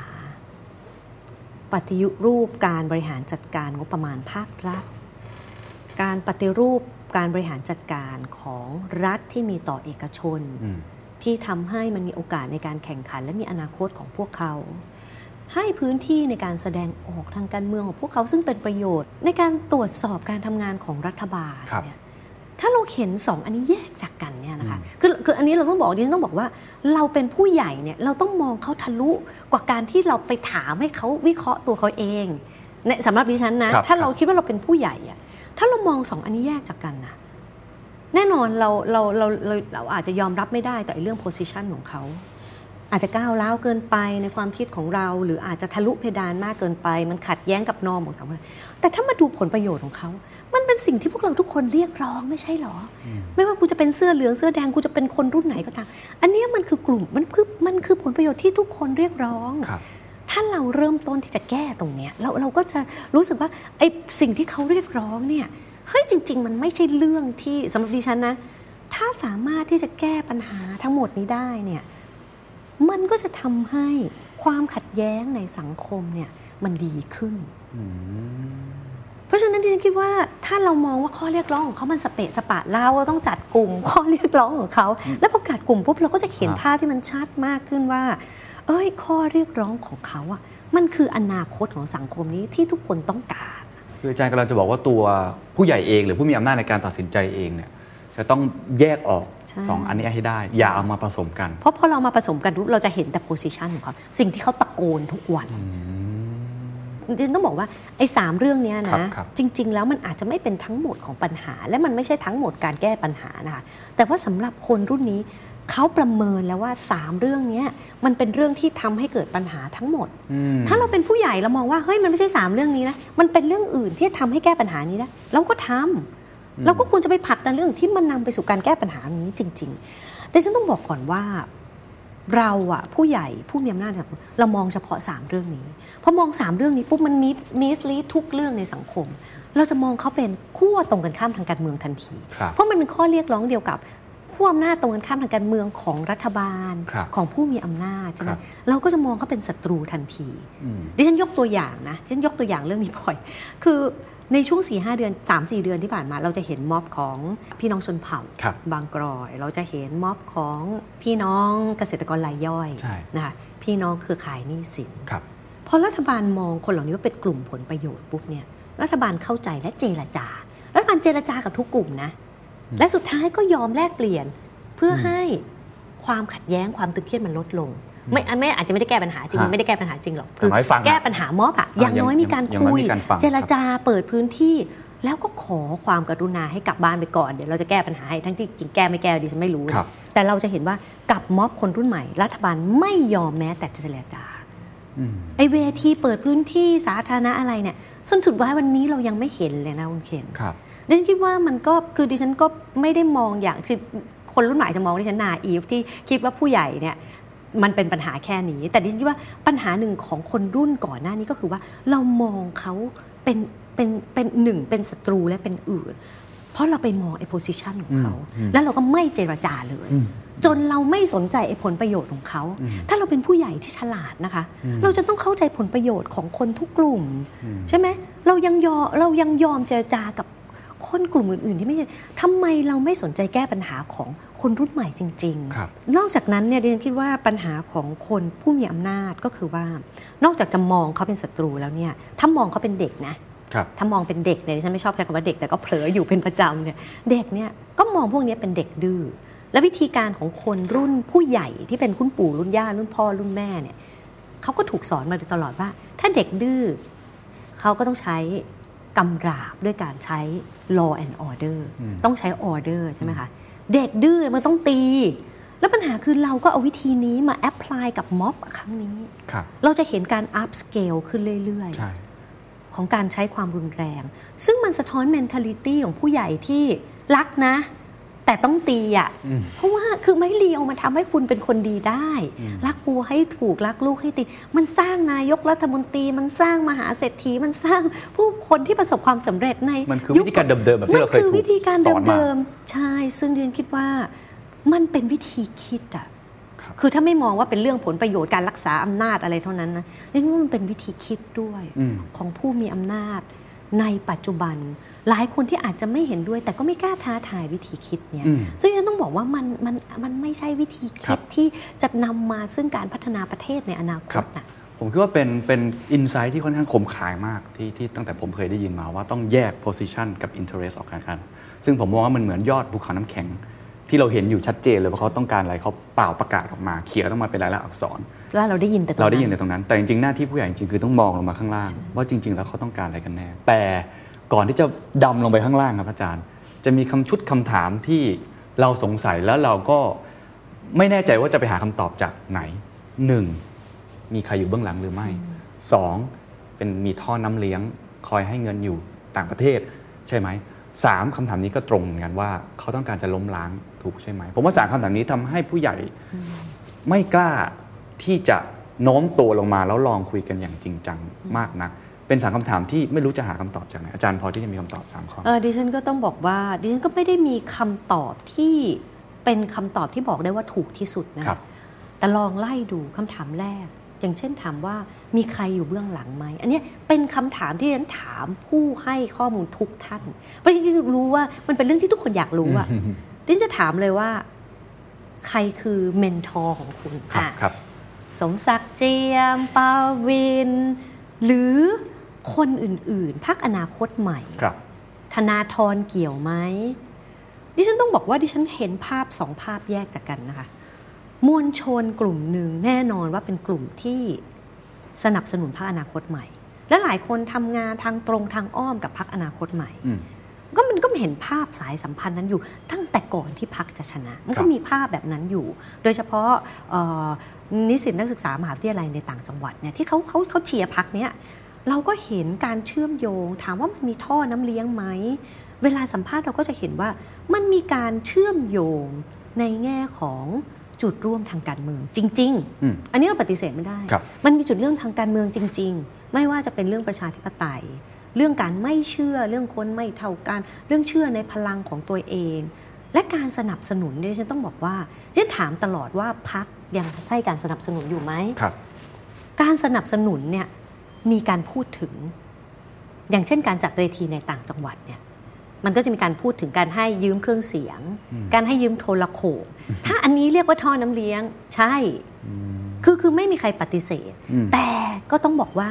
กลุ่มนี้ก็จะบอกว่ากลุ่มพวกนี้นะเขาก็จะบอกว่าการจัดม็อบแต่ละครั้งของคนรุ่นนี้เนี่ยมันแตกต่างกับคนเสื้อเหลืองเสื้อแดงทุกที่นะเขาบอกว่าท่อน้ำเลี้ยงอ่ะเป็นเพียงส่วนเล็กมากของม็อบหนึ่งคนรุ่นนี้หาเงินโคตรเก่งเลยคุณเชื่อไหมตั้งแต่ทำเสื้อขายทำแคมเปญแล้วผ่านไออินเทอร์เน็ตโซเชียลมีเดียเนี่ยมันทำให้เขามีความสามารถในการหาเงินสนับสนุนแบบที่ม็อบก่อนหน้านี้ไม่เคยทำได้มาก่อนนอกจากนั้นอีกอันหนึ่งก็คือว่าคนเหล่านี้เป็นลูกหลานชนชั้นกลางเขาเป็นคนมีเงินเรื่องสุดท้ายคือต้นทุนในการจัดม็อบมันถูกมากคุณเคนสมัยเนี้ยเพราะพอมันเป็นม็อบคนรุ่นใหม่เขาบอกเลยว่าไม่จ่ายค่าเดินทางไม่จ่ายค่าอาหาร คือคุยกับคนจัดก็ไม่ได้มีอะไรเครื่องเสียงก็ไม่ได้มีอะไรนะคะคุยกับน้องๆที่คนรุ่นใหม่ที่จัดที่อีสานกับใต้เนี่ยเขาบอกว่าอาจารย์เชื่อไหมจัดเวทีเนี่ย3วันหมดเงินเท่าไหร่นึกบอกไม่รู้50,000นี่ผมทำตุ๊กตาแบบปลุกเสก1ตัวเนี่ยนะก็ประมูลได้ 35,000 แล้วอะคือสำหรับเรื่องท่อน้ำเลี้ยงเนี่ยฉันคิดว่ามันคำถามเหล่านี้น้อยลงนะคุณเคนอาจจะยังถามอยู่ที่นี่ว่าในคนรุ่นที่ตั้งคำถามเนี่ยฉันคิดว่าเรื่องนี้น้อยลงจะเป็นเรื่องใครอยู่เบื้องหลังโดยเฉพาะเรื่องพรรคไทยรักไทยยังมีบทบาทอยู่ไหม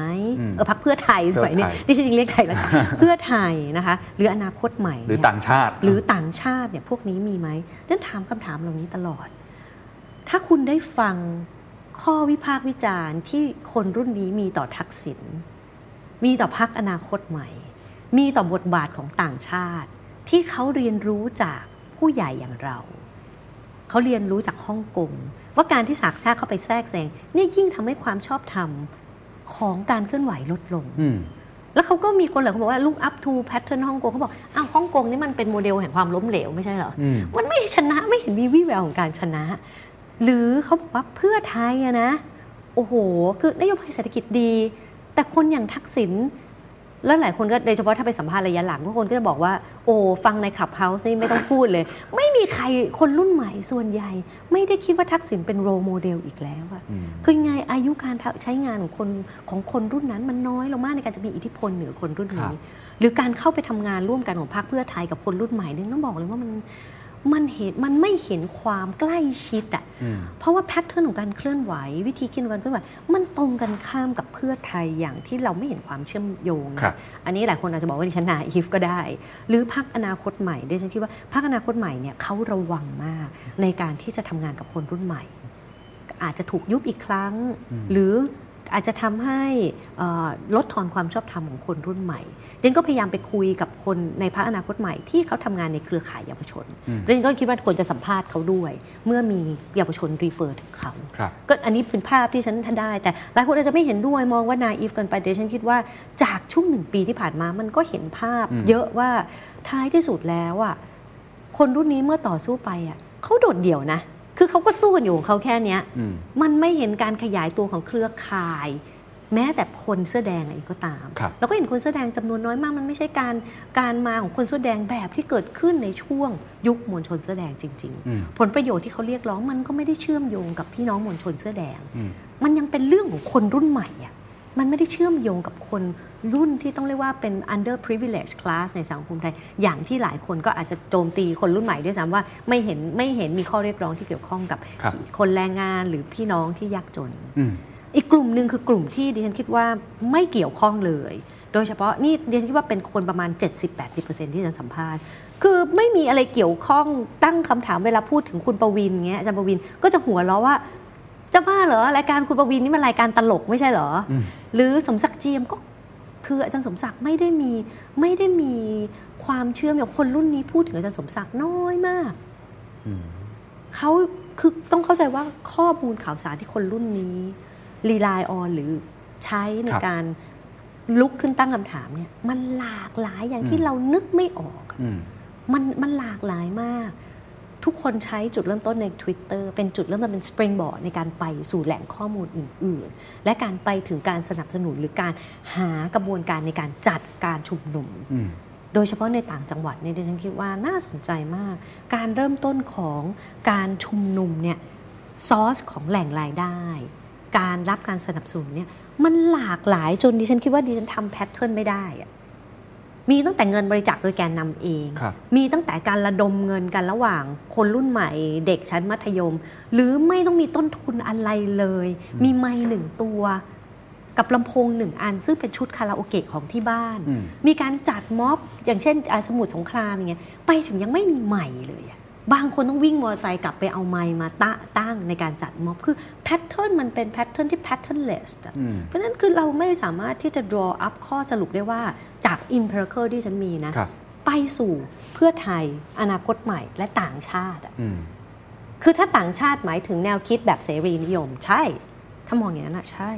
แต่มันไม่เห็นการเชื่อมโยงแบบที่เราอาจจะนึกถึงในช่วงยุคสงครามเย็น14ตุลา6ตุลาที่อเมริกาเข้ามามีบทบาทจริงๆเนี่ยในการหรือจีนเข้ามามีบทบาทจริงๆในการสนับสนุนทั้งการเงินการจัดตั้งการต่อต้านฝ่ายตรงกันข้ามชุดความคิดที่เป็นระบบมาก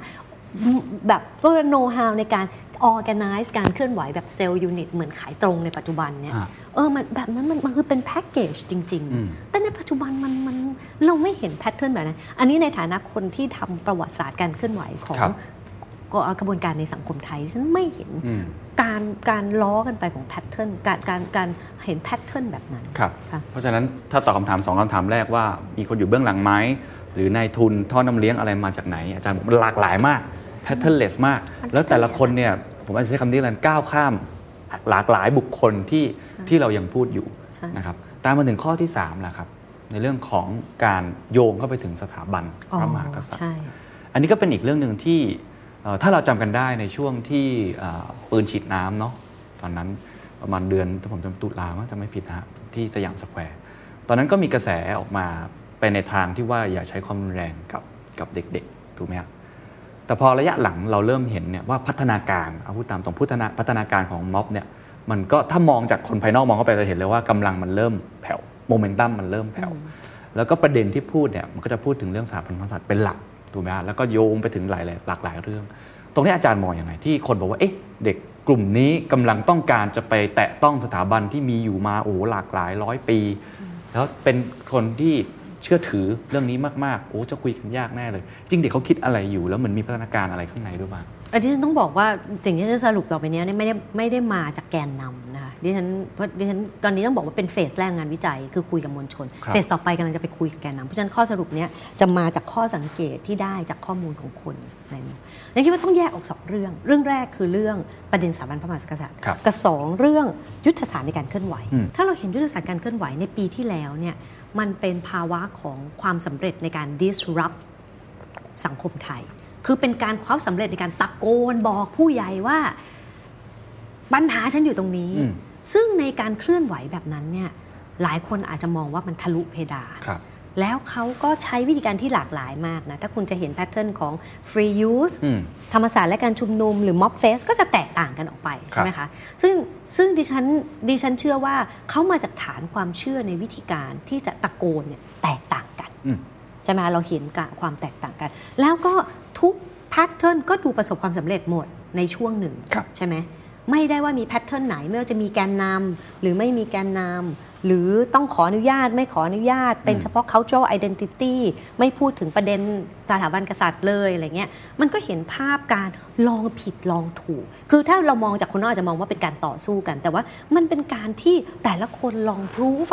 ว่าแพทเทิร์นแบบไหนแม่งประสบความสำเร็จที่สุดใช่ไหมเราก็จะเห็นการเคลื่อนไหวแบบนั้นแต่พอมาถึงปีนี้เนี่ยดิฉันคิดว่ามันเป็นปีที่การแข่งขันมันเข้มข้นมากขึ้นแล้วมันเริ่มเห็นชัดเจนมากขึ้นว่าแพทเทิร์นแบบไหนที่สามารถประคับประคองขบวนการได้เราเริ่มเห็นการเติบโตขึ้นของแพทเทิร์นที่ leaderless มากขึ้นซึ่งดิฉันคิดว่าเราเห็น free youth ที่เขาก็พยายามผลักแนวคิดแบบเนี้ยซึ่งเขานึกถึงแบบโรโมเดลแบบ5แยกลาดพร้าววันนั้นเนี่ยคิดว่ามันก็เป็นภาพที่ไม่รู้ว่าแกนนำม็อบฟรียูธคิดป่ะนะเดี๋ยวคิดว่านั่นมันเป็นแพทเทิร์นที่ฟรียูธเนี่ย เขาก็คิดว่ามันเป็นแพทเทิร์นที่น่าสนใจที่มีการส่งหมวกให้การเป็นแถวใช่ไม่ต้องมีแกนนำทุกคนเปิดพื้นที่ให้แต่ละคนเพื่อที่เป็นการขยายมวลชนเพราะว่ามันก็ทำให้ทุกคนกลายเป็นแกนนำได้และแต่ละคนก็มีมวลชนเป็นของตัวเองใช่ไหมมีกลุ่มเพื่อนมีอะไรมันก็เป็นความเชื่อแบบหนึ่งที่เชื่อว่ามันจะทำให้ขบวนการเคลื่อนไหวมันกว้างขวางไปได้แล้วก็ต้องให้ขบวนการเคลื่อนไหวเนี่ยประสบความสำเร็จจริงๆนะคะเพราะฉะนั้นในแง่นี้เนี่ยพอถึงพาร์ทนี้เนี่ยเราก็เห็นการไปไกลค่อนข้างมากคือทำให้มันเป็น leaderless แล้วมันก็เห็นถึงภาพที่มันค่อนข้างจะนำไปสู่ความวุ่นวายการอะไรมากมายมีความรุนแรงเกิดขึ้นเนี่ยแล้วมันก็ยิ่งไปกระตุ้นให้รัฐเองก็ใช้ความรุนแรงเนี่ยยังคิดว่าเราเห็นภาพที่เขาเริ่มค่อยๆถอยของเราจะเห็นนับตั้งแต่2 สัปดาห์ก่อนนะคะที่มี 2-3 สัปดาห์ก่อนที่มีเหตุการณ์วุ่นวายจนถึงเที่ยงคืนเนี่ยนั่นคิดว่าหลังจากนั้นเราก็เห็นการปรับแพทเทิร์นกลับมาจากเดิมที่แยกกันทำเนี่ยเริ่มเห็นการกลับมารวมกันมากขึ้นเพราะฉะนั้นหลายคนอาจจะบอกว่าม็อบแผ่วหรือเปล่าแต่สำหรับดิฉันนี่คิดว่ามันไม่มีหรอกค่ะม็อบไหนที่มันจะชุมนุมไปได้เป็นปีๆโดยไม่มีความสำเร็จเลยสเตจหนึ่งมันก็คือตะโกนให้ได้ยินแต่สเตจแห่งการเปลี่ยนแปลงต่อไปเนี่ยมันไม่ใช่แค่แกนนำแต่ฉันคิดว่าคนที่ฉันไปสัมภาษณ์เนี่ยคนรุ่นใหม่พวกนี้เนี่ยตั้งคำถามต่อการเคลื่อนไหวของแกนนำตั้งคำถามต่อตัวเองตั้งคำถามต่อแกนนำว่าเฮ้ยมันไม่สำเร็จเลยนี่มันแค่การเคลื่อนไหวบนท้องถนนมันจะปล่อยมันทำไมแกนนำไม่ทำอะไรหรือมันมีทางออกหรือเรียกว่ามันเป็นช่วงการ reshuffle มันเป็นช่วงของการที่จะดูว่ามันจะทำอะไรต่อไปเพราะวิธีการเดิมมันทำได้แค่ตะโกนล่ะมันเปลี่ยนอะไรไม่ได้รัฐบาลมี tolerance สูงมากและไม่เจรจาไม่อะไรเลยนั่นดิฉันคิดว่าภาวะแบบนี้มันเป็นภาวะช่วงที่เขากำลังหาทางออกแบบใหม่ๆโอเคงั้นผมถามแทนฝั่งอีกฝั่งนึงเลยที่เป็นขั้วตรงข้ามก็จะมีคำถามนี้ว่าม็อบแผ่วแล้วไม่มาแล้วจบแล้วไม่มีแล้วอาจารย์คิดว่าไม่จริงถูกไหมดิฉันต้องบอกว่ามันเป็นไปได้ทั้งหมดนะคะมันมีหลายซีนาริโอดิฉันต้องบอกอย่างหนึ่งก่อนว่ายังไงก็ตามจากตรงนี้ไปที่ฉันมองนะจนถึงตุลาเนี่ยคงไม่มีม็อบหรอกม็อบใหญ่จริงๆเพราะว่าอันนี้ก็อาจจะปรามาสนะเพราะว่าในแง่หนึ่งก็คือมันเป็นภาวะที่หนึ่งดิฉันไปสัมภาษณ์คนที่เลิกไปม็อบแล้วก็มีการตั้งคำถามเยอะมากแล้วก็ไม่แฮปปี้กับม็อบที่ดูไม่ปลอดภัยและไม่แฮปปี้กับม็อบที่ดูไม่นำไปสู่การเปลี่ยนแปลงอะไรอ่ะคือมันจะเชื่อมโยงยังไงกับการไปยืนบนท้องถนนและการเปลี่ยนแปลงเชิงโครงสร้างมันเห็นการเชื่อมโยงที่ยากเพราะฉะนั้นในช่วงเวลานี้มันก็ยากสองก็คือมันเป็นช่วงปิดเทอมนะคุณเกณฑ์ช่วงนี้ยังสอบ ONET อะไรสอบ Admission อะไรกันอยู่เยอะๆเลยติดกันมันติดกันเยอะมากแล้วก็เป็นสอบ Final แล้วมันก็เป็นช่วงโควิดนิสิตนักศึกษาส่วนใหญ่อยู่ต่างจังหวัดกันหมดเพราะฉะนั้นฉันคิดว่ามันก็จะมันยากที่มันจะเห็นภาพแบบเดิมมันเราจะเห็นภาพจริงๆเนี่ยฉันคิดว่าเมื่อนักเรียนชั้นมัธยมเข้าสู่มหาวิทยาลัยในต้นปีในปลายปีเนี่ยเพราะฉะนั้นที่ฉันคิดว่าเราจะเห็นการกลับมาของพวกเขาในรูปแบบอื่นๆไม่ใช่รูปแบบเดิมแต่จะประสบความสำเร็จมากน้อยแค่ไหนนี่ดิฉันก็บอกไม่ได้นะเพราะฉะนั้นเราเห็นเลยว่ายุทธศาสตร์ของเขาเฟสแรกเรื่องการตะโกนอันนี้ผ่านมาแล้วประสบความสำเร็จแล้วแต่ตอนนี้จะเชื่อมโยงมันต่อการเปลี่ยนแปลงจริงๆมันเป็นยังไงซึ่งเขากำลังรีชัฟเฟิลกำลังทำอะไรของเขาอยู่ซึ่งมันพอมันมาถึงเรื่องตัวสถาบันพระมหากษัตริย์นั้นต้องบอกเลยว่าไอ้10ข้อเนี่ยนะเวลาเพื่อนนักวิชาการตะวันตกบอกในนักวิชาการตะวันตกจะบอกว่ามันไม่ได้ไปไกลแม้กระทั่งเป็นแนวคิดเสรีนิยม คือในแง่ถึงข้อเรียกร้องเนี่ยฉันคิดว่ามันเป็นข้อเรียกร้องที่สำหรับคนรุ่นนี้นะที่อยู่ในโลกเสรีนิยมแล้วข้อเรียกร้องแบบนี้ของเขาเนี่ยมันคือข้อเรียกร้องที่ปราณีประนอมเขาพยายามเชื่อมโยงกับคือสำหรับคนรุ่นเขาอ่ะเขาโดยเฉพาะแกนนำเท่าที่ฉันรู้จักเนี่ยนะที่ฉันเคยสัมภาษณ์เขาตั้งแต่ก่อนมีม็อบอะไรเงี้ยนะคนอย่างเพนกวินคนอย่างหลายๆคนเนี่ยทัศเทพอะไรเงี้ยนะคะคือคนพวกนี้มันเด็กเรียนเก่งอ่ะมันเป็นเด็กเรียนเก่งในสายสังคมศาสตร์มันก็จะถูกสอนว่าการแก้ไขปัญหาทั้งหมดมันต้องเชื่อมโยงกับโครงสร้างคือมันไม่มีหรอกคุณจะแก้ปัญหาสิ่งแวดล้อมแล้วคุณเพียงแค่ไม่ทิ้งขยะบนท้องถนนเท่านั้นน่ะจุดๆไม่ได้มันต้องเชื่อมจุดทั้งหมดเพราะฉะนั้นเนี่ยคิดว่าวิธีคิดต่อการนำเสนอ proposal การแก้ปัญหาทั้งหมดเนี่ยเขาพยายามเชื่อมโยงกับโครงสร้างมันไต่ระดับจากโครงสร้างในโรงเรียนแก้โรงเรียนไม่ได้ไปโครงสร้างระดับระบบราชการอ้าวผู้ใหญ่ก็บอกระบบราชการก็แก้ไม่ได้อีกเอาไปโครงสร้างระดับรัฐธรรมนูญรัฐธรรมนูญแม่งก็แก้ไม่ได้เอ้าไปไหนต่อดีอ่ะสิ่งที่เขาเห็นก็คือสิ่งที่อยู่สูงที่สุดในสถาบัน สังคมไทยอ่ะมันคืออะไรคือดิฉันคิดว่ามันก็ตั้งคำถามไปไกลเกินกว่าที่คนรุ่นพวกเราจินตนาการได้อ่ะคนรุ่นพวกเราก็จินตนาการได้แค่อ่ะอยากมีพรรคการเมืองที่ดีอยากมีระบบราชการที่มีประสิทธิภาพเราก็ลองแก้มา 20-30 ปีคนพวกนี้ก็เรียนทั้งประวัติศาสตร์การเมืองทั้งการแก้ปัญหาโครงเมืองในระดับโครงสร้างคือนี่คือข้อสรุปของคนรุ่นเนี่ยเดนคิดว่านะคือถามว่าอยากล้มไหมเดนคิดว่าคนรุ่นนี้ประนีประนอมมากเมื่อเทียบกับขบวนการนักศึกษาทั่วโลกนะขบวนการนักศึกษาทั่วโลกนี่มันคือเต็มไปด้วยการยึดอำนาจรัฐการตั้งพรรคโค่นล้มชนชั้นแต่ฉันคิดว่าคนขบวนการนักศึกษาในรุ่นนี้เนี่ยเขาคนอย่างเพนกวินคนอย่างทัศเทพเนี่ยดิฉันคิดว่าเขาเรียนผ่านคณะรัฐศาสตร์มาเนี่ยนะแล้วสนใจประวัติศาสตร์การเมืองเนี่ยคนรุ่นนี้พยายามทำความเข้าใจว่าอ๋อไอ้บทเรียนที่ไปยึดอำนาจรัฐไอ้บทเรียนที่ใช้ความรุนแรงห้ำหั่นกันน่ะมันไม่นำมาซึ่งการแก้ปัญหา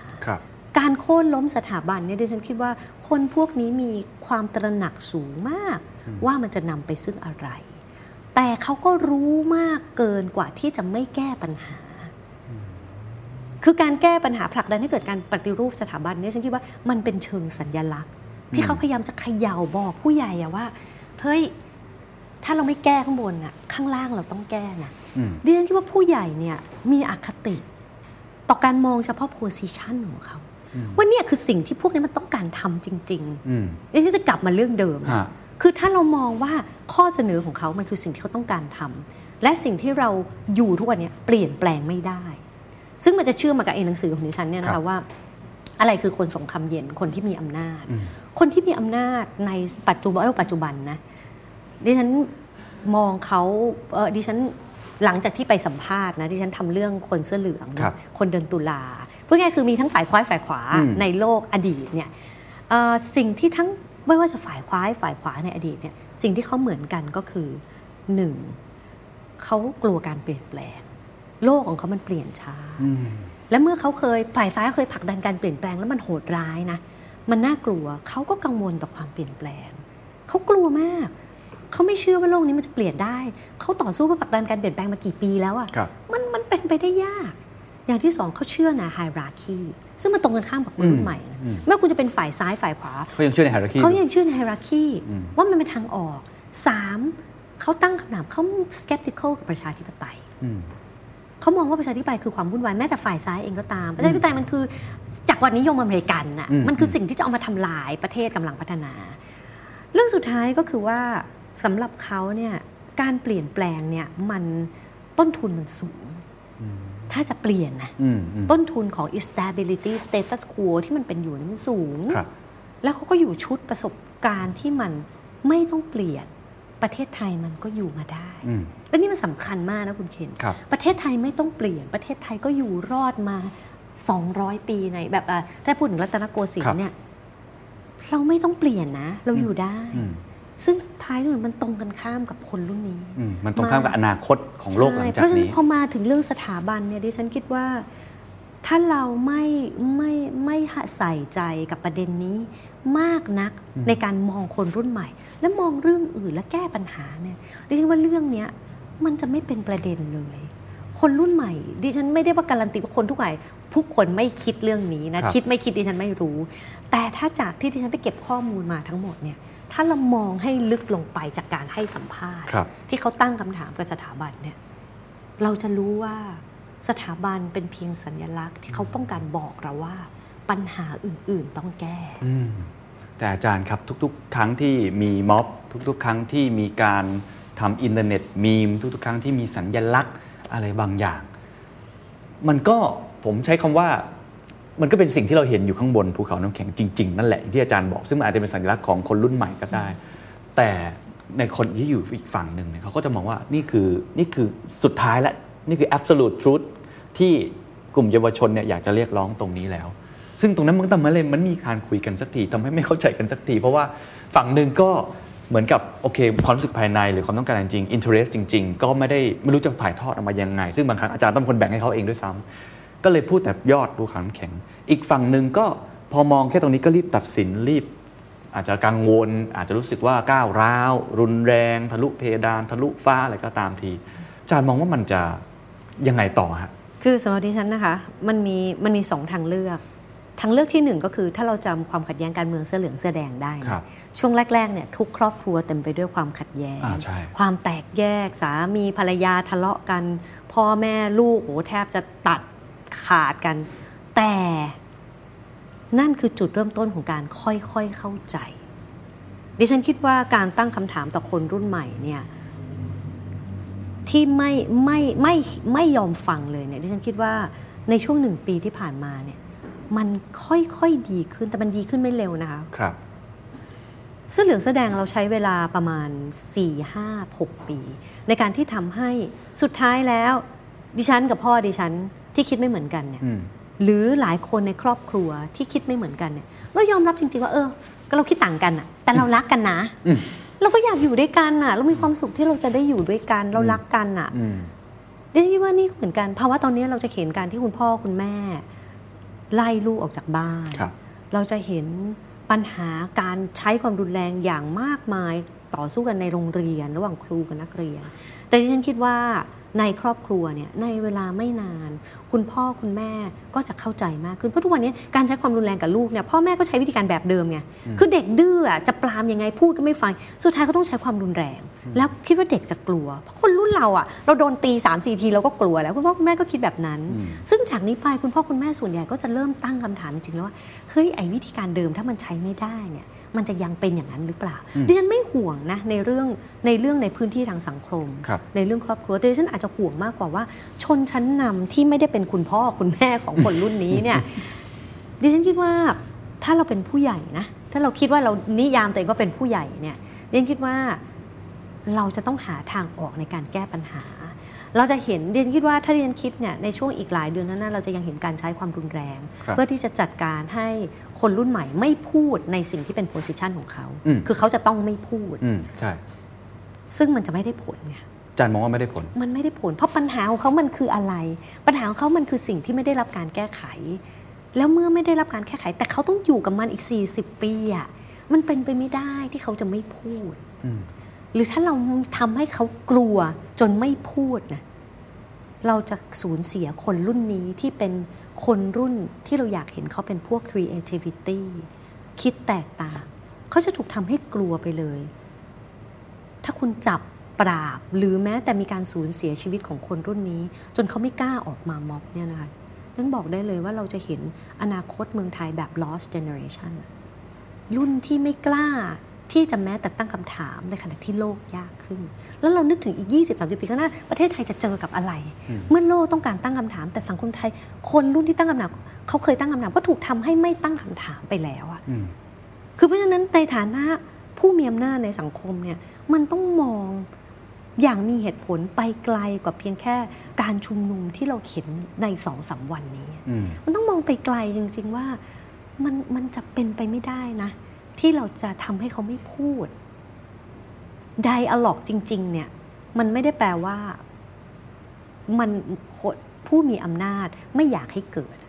แต่เขาไม่รู้ว่าจะทำให้เกิดได้อย่างไรเพราะเขายังติดอยู่กับไอ้ประเด็น3เรื่องนี้เพราะฉะนั้นแน่นอนค่ะเราอาจจะรู้สึกว่าเด็กพวกนี้ก้าวร้าวเด็กพวกนี้ไม่มีเหตุผลเด็กพวกนี้ถูกชักใยอยู่เบื้องหลังเด็กพวกนี้พูดอะไรที่มันเป็นการท้าทายสถาบันที่เรารักและเคารพมาเนี่ยแต่ว่าปัญหาก็คือว่าถ้าในอนาคตคนพวกนี้ไม่มีอยู่แล้วเนี่ยเราจะทำยังไงคือดิฉันก็ไม่ได้คือถ้าที่ในหนังสือดิฉันเนี่ยนะคะดิฉันแบ่งคนเป็น3รุ่น คนรุ่นสงครามเย็นกับโบขาวเนี่ยเราก็พูดกันมาเยอะนะสำหรับดิฉันเนี่ยความหวังเนี่ยนะมันไม่ใช่คนรุ่นโบขาวกับคนรุ่นสงครามเย็นนะคะเพราะว่าคนรุ่นสงครามเย็นเนี่ยยังไงก็ตามเขาก็จะมีอำนาจแล้วก็อีก10-20 ปีเขาก็จะ expire ในแง่หนึ่งด้วยรักและเคารพนะคะคนรุ่นโบขาวเขายังไงเขาก็ยังไม่ได้จะมีบทบาททางการเมืองในขณะที่เข้ามาในกลไกระบบรัฐแล้วมาแก้ปัญหาได้คนรุ่นตรงกลางที่ฉันเรียกเขาว่าคนรุ่น in between ซึ่งมันก็คือชื่อหนังสือในระหว่างนะฮะในจานเล่นคำในระหว่างคือภาษาอังกฤษคือ in between in between ใน3มิติ in between ในเชิงความคิดทางการเมือง in between ในเชิงความสัมพันธ์in between ในเชิงอำนาจทางการเมืองในแง่หนึ่งเขาเป็นลูกของคนรุ่นสงครามเย็น คือคนรุ่น Gen XY เนี่ยนะในขณะเดียวกันเขาก็เป็นพ่อแม่ของค คนรุ่นโบขาวเขาเข้าใจอะว่าทำไมปู่ย่าถึงคิดแบบเนี้ยแต่เขาก็เห็นด้วยกับลูกเขาก็เข้าใจเขากลัวเขากังวลว่าโลกมันจะยากขนาดไหนแล้วเขาเริ่มต้นในการอยากสร้างคนรุ่นลูกให้แข่งขันได้เขาอินบิทวีนอะโลกสองโลกที่มันแตกต่างกันมากในขณะเดียวกันความคิดทางการเมืองเขาไม่รู้ว่าเขาจะเชื่ออะไรดีคือคนรุ่นดิฉันน่ะนะก็คือรุ่นผมด้วยใช่ไหมฮะรุ่นคุณด้วยคุณพ่อคุณแม่อย่างที่คุณพ่อคุณแม่คุณในจุดเริ่มต้นก็ไม่เห็นด้วยกับสิ่งที่เราทำถ้าเราอยากจะเปลี่ยนอ่ะเราก็ปณีประนอมไม่เปลี่ยนกันแต่คุณเคนไม่ยอมไงแต่รุ่นดิฉันก็ยอมแต่พอมาถึงรุ่นลูกอ้าวเราจะไปเปลี่ยนมันก็ไม่ได้เราสอนมันมาเองเราก็ไม่รู้จะทำยังไงใช่ไหมคะในทางการเมืองเราเข้าใจเรื่องเสรีนิยมแต่เราก็รู้ว่าสังคมไทยมันยังไม่พร้อมกับเสรีนิยมและเราก็เป็นรุ่นที่พูดจริงไม่ค่อยสนใจการเมืองอ่ะคือแบบเราก็โตมาในเศรษฐกิจฟองสบู่เราก็รู้สึกว่าไม่ต้องสนใจการเมืองไม่สนใจเรื่องการบ้านการเมืองเราหรือเศรษฐกิจไม่ต้องสนใจก็ยังได้นะเพราะยังไงชีวิตเราก็อยู่ก็ไหลไปตามกระแสที่มันขึ้นโดยเฉพาะเศรษฐกิจฟองสบู่เนี่ยแต่พอถึงคนรุ่นนี้เนี่ยเราก็รู้ว่าเขายากอ่ะแต่เราก็ไม่รู้เรื่องการเมืองไม่รู้จะแก้ปัญหายังไงให้เขาด้วยซ้ำในขณะเดียวกันเรื่อง in between อันที่3คืออำนาจทางการเมืองซึ่งเรื่องนี้สำคัญเพราะว่าเราเนี่ยยังไงก็ตามอยู่ในระบบราชการอยู่ในองค์กรเอกชนเราเป็นคนที่แบบเป็น mid range หรือเป็น high executive แต่เราไม่ใช่ CEO ยังไงก็ตามเราก็ยังเป็นผู้ปฏิบัติงานในขณะเดียวกันไอ้คนที่มันเป็นแบบ young employer เนี่ยมันก็โหพุชเราเหลือเกินว่าองค์กรต้องเปลี่ยนรุ่นลูกก็พยายามพุชเราคนในบริษัทเอกชนก็เผชิญปัญหาเดียวกันหมดทำงานกับเด็กก็ไม่ได้รู้ว่ามีปัญหาแต่จะแก้ระบบก็แก้ไม่ได้นั่นในแง่อำนาจทางการเมืองเนี่ยเราก็อีหลักอีเหลือผลที่ตามมาก็คือทำให้คนรุ่นนี้เป็น majority ที่เป็นคนที่ไม่ได้เลือกข้างคือกลัวก็กลัวทั้งอดีตและอนาคตแต่สำหรับดิฉันจุดเปลี่ยนของสังคมไทยจะเกิดขึ้นได้จากคนรุ่นนี้โอ้อาจารย์ครับเราคุยกันมาประมาณชั่วโมงหนึ่งเราได้คำตอบว่าพวกเขาคือใครมีลักษณะยังไงความต้องการลึกๆคืออะไรเรารู้ว่าเขามีพัฒนาการยังไงทั้งด้านที่ดีด้านที่ไม่ดีหรือว่าเหตุผลจริงๆที่เขาออกมาคืออะไรคำถามที่3ที่ผมเปิดตอนแรกว่าทางออกคืออะไรผมฟังแล้วเหมือนอาจารย์กำลังเริ่มมองหน้าผมแล้วบอกว่าเป็นเจนผม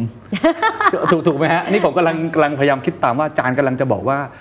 ลองเสนอทางออกดูว่าไม่ใช่รุ่นสงครามเย็นและไม่ใช่รุ่นโบขาวแต่ด้วยองค์ประกอบความสัมพันธ์ทางอำนาจเชิงสังคมความเข้าใจน่าจะต้องเป็นรุ่น in between generation ใช่ค่ะต้องบอกว่ารุ่น in between เนี่ยนะคะถึงแม้ว่าเราจะรู้สึกว่าเขาเป็นรุ่นที่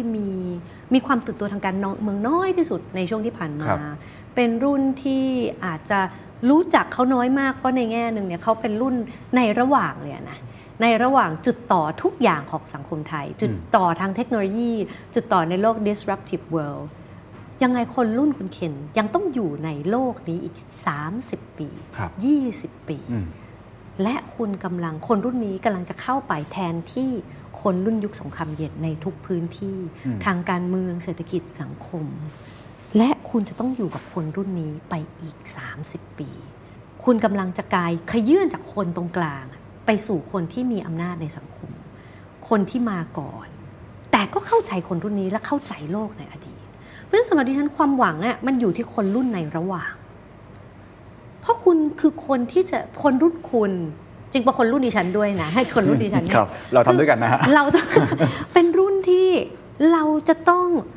ยอมรับจริงๆว่าไอ้ปัญหาที่เราพูดบ่นกันมา20กว่าปีเนี่ยแล้วเราก็รู้สึกว่าเราแก้ไม่ได้หรอกมันยังไงเราก็ต้องอยู่กันไปอย่างนี้แหละแล้วเราก็พยายามลืมมันอ่ะคุณเคนแล้วก็พยายามอยู่แบบลืมมันเพราะว่า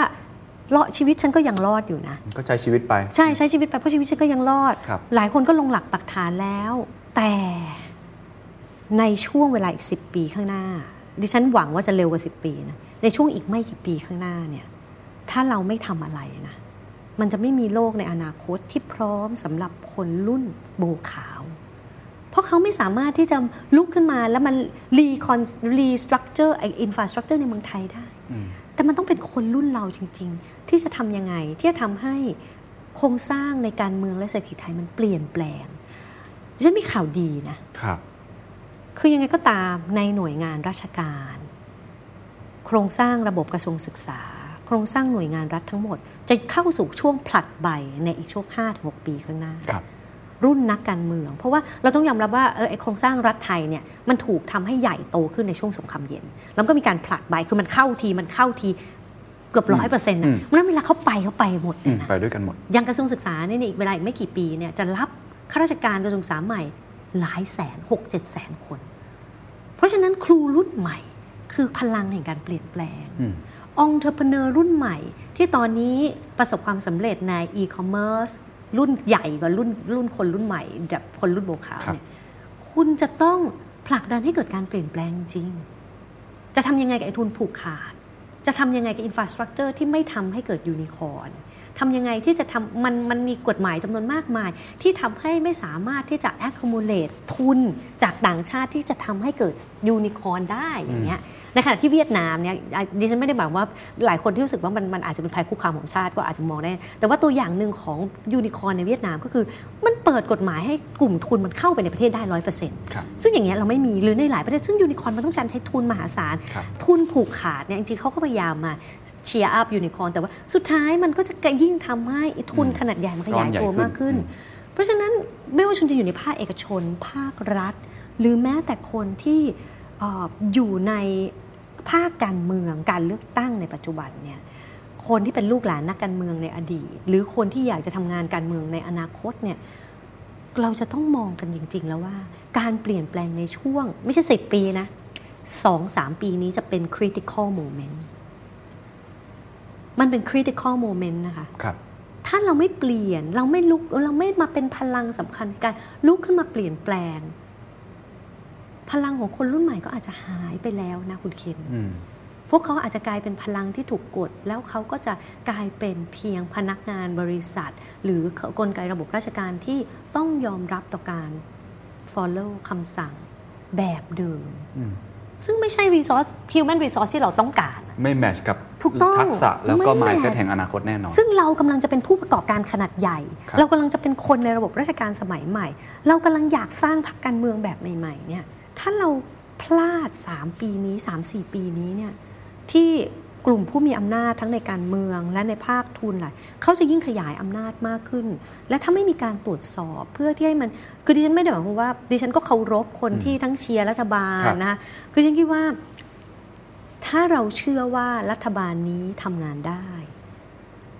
หรือทำงานไม่ได้มีปัญหาทั้งที่เราเคยเชียร์มาพลังในการตรวจสอบพลังในการผลิตข้อเสนอมันเป็นเรื่องใหญ่ที่จะต้องมีในช่วงที่คนรุ่นนี้เขาเรียกร้องและผลักดันการเปลี่ยนแปลงเพราะฉะนั้นคนที่จะเดือดร้อนที่สุดในช่วงอีก 3-5 ปีและ10ปีข้างหน้าคือคนรุ่น in between คุณจะอยู่ในสังคมที่คุณเองก็ไม่มีพื้นที่ในการผลักดันอะไรเลยแล้วคุณก็จะไม่มีแบ็กอัพที่เป็นคนรุ่นใหม่ที่มี creativity มองโลกในแบบที่แตกต่าง fresh energy ในสังคมนี้มันจะไม่มีเหลือคุณเคนมันสำหรับดิฉันหนังสือเล่มนี้กลุ่มเป้าหมายคือคนรุ่น in between เพราะดิฉันคิดว่าคนรุ่นสงครามเย็นหรือผู้มีอำนาจคนรุ่นคุณปู่คุณย่าเนี่ยคือเขาเติบโตมาแบบนี้70ปี60 70ปีในการที่จะบอกว่าอยู่ต้อง deconstruct ความคิด reverse ทุกอย่างมันเป็นเรื่องที่จะเป็นไปไม่ได้มันเป็นชุดประสบการณ์ความสำเร็จในชีวิตในทุกมิติที่มันกรูมเขาขึ้นมาอยู่ดีจะไปบอกว่าต้องเปลี่ยนความคิดนี่ก็ไม่แฟร์แล้วเรื่องที่มันเกิดขึ้นในช่วง2ปีกว่าที่ผ่านมามันเร็วมากนะคุณเคนเร็วจนคนที่เชื่อในระบบแบบนั้นเขาตั้งรับไม่ทันคุณจะไปต่อว่าคุณครูในโรงเรียนที่เชื่อเรื่องตีไม้เลียวมาตลอดทั้งชีวิตแล้วลูกศิษย์ของเขาทุกคนกลายเป็นรัฐมนตรีกลายเป็นผู้ประสบความสำเร็จทางธุรกิจอ่ะคือคุณจะไปargue กับเขาไงในขณะที่คนรุ่นโบขาวเขาก็ยอมไม่ได้ที่จะไม่เปลี่ยนเพราะฉะนั้นที่ฉันคิดว่าเมื่อสองขั้วนี้เรายังมองไม่เห็นอนาคตอันใกล้ที่เขาจะเปลี่ยนและประนีประนอมแต่ที่ฉันคิดว่าการประนีประนอมเป็นเรื่องสำคัญที่สุดนะแต่เมื่อมันยังไม่เห็นโอกาสที่ในระยะใกล้ไอ้คนรุ่น in between นี่แหละเราจะทำยังไงที่เราจะยอม break norm เหมือนการไม่เปลี่ยนแปลงของคนรุ่นสงครามเย็นหรือทำยังไงเราจะทำให้คนรุ่นโบขาวไม่เป็น angry generation ไม่พาเราไปสู่ความขัดแย้งที่รุนแรงเพราะเราไม่ยอมประนีประนอมกับเขาเพราะฉะนั้นสำหรับฉันดิฉันเนี่ยหนังสือเล่มนี้มันจะช่วยให้คนรุ่น in between เข้าใจคนรุ่นสงครามเย็นมากขึ้นและเข้าใจคนรุ่นโบขาวมากขึ้นไม่ว่าคุณจะมีรุ่นลูกมีลูกหรือไม่มีลูกมีรุ่นลูกที่ไปเข้าร่วมโบขาวหรือไม่มีโบขาวเนี่ยฉันคิดว่าเราต้องเข้าใจพลังที่มันกำลังเปลี่ยนแปลงทำไมพ่อเด็กรุ่นนี้เลี้ยงยากทำไมเด็กรุ่นนี้ไม่ฟังพ่อแม่คือแค่เรามีคำถามแบบนี้ดิฉันคิดว่าเราอาจจะต้องเข้าใจมันไปไกลกว่าเพียงแค่เรารู้สึกว่าลูกเราดื้อแล้วมันอาจจะเป็นเรื่องของการเติบโตขึ้นของคนอีกมันต้องเป็นดิฉันมองว่าเขาเป็น unique generation ที่อาจารย์บอกเป็น species ใหม่จริงๆใช่มันเป็น species ใหม่เป็นแบบที่เราในสังคมไทยไม่รู้จักอ่ะแล้วก็อยากชวนเข้าใจเขาอ่ะครับซึ่งวันนี้ผมว่าเราก็พอที่จะเข้าใจอะไรมากขึ้นจากมุมมองของอาจารย์ที่เป็นคน observe ผมเริ่มเห็นแล้วว่าเรียกว่าภาระอะไรกันว่าแล้วแต่อาจารย์เริ่มมองภาระของพวกเรา Gen X Gen Y ซึ่งในบริบทน่าจะมีความเป็นไปได้กว่า2รุ่นที่เขารุ่นหนึ่งอย่างที่อาจารย์บอกมันก็ไม่แฟร์สำหรับเขาอ่ะให้เขามาเปลี่ยนทั้งหมดไหมครับอีกรุ่นหนึ่งเขาก็อาจจะยังอยู่ในจุด position ที่ยากที่จะขึ้นมาแต่ทีนี้ขอเป็นรูปธรรมนิดหนึ่งได้ไหมครับสมมติเราพูดกับกลุ่มนี้เลย in between generation ซึ่งผมเชื่อว่าคุณผู้ฟังเป็นกลุ่มนี้ค่อนข้างเยอะเหมือนกันอาจารย์อยากจะให้เขาเริ่มต้นทำอะไรเช่นเขาอยู่ในองค์กรเอกชนเขาอยู่ในภาคประชาสังคมเขาอยู่ในภาครัฐอยู่ในราชการอยู่ในภาคการศึกษาเขาทำอะไรได้บ้างมี3สเตจนะดิฉันเสนอเป็นรูปธรรม3สเตจ1ทำความเข้าใจคนรุ่นนี้ต้องไม่มองเขาว่าเป็นคนที่เป็นสิ่งมีตำหนิไม่ใช่เป็นดีเฟกต์ของคนไทยไม่ใช่เป็นดีเฟกต์ของคนรุ่นใหม่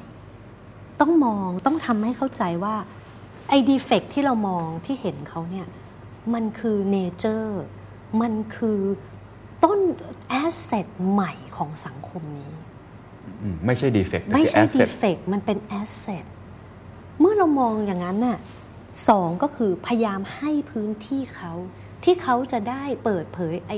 แอสเซทเขาออกมาเพราะฉะนั้นต้องบอกว่าคนรุ่นนี้เป็นโรคซึมเศร้าเยอะมากคนรุ่นนี้เป็นมีปัญหากับครอบครัวคือรุ่นพ่อรุ่นแม่รุ่นปู่รุ่นย่าเยอะมากมากกว่าหลายๆเจเนอเรชันคนรุ่นนี้พูดตรงไปตรงมากับคนรุ่นพ่อแม่น้อย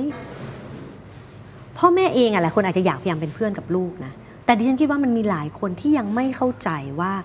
ถ้าเรายอมรับเขาในฐานะคนเท่ากัน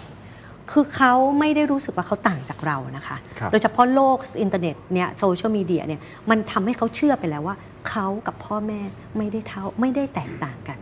เพราะฉะนั้นอย่างที่สองคือต้อง treat เขาเป็น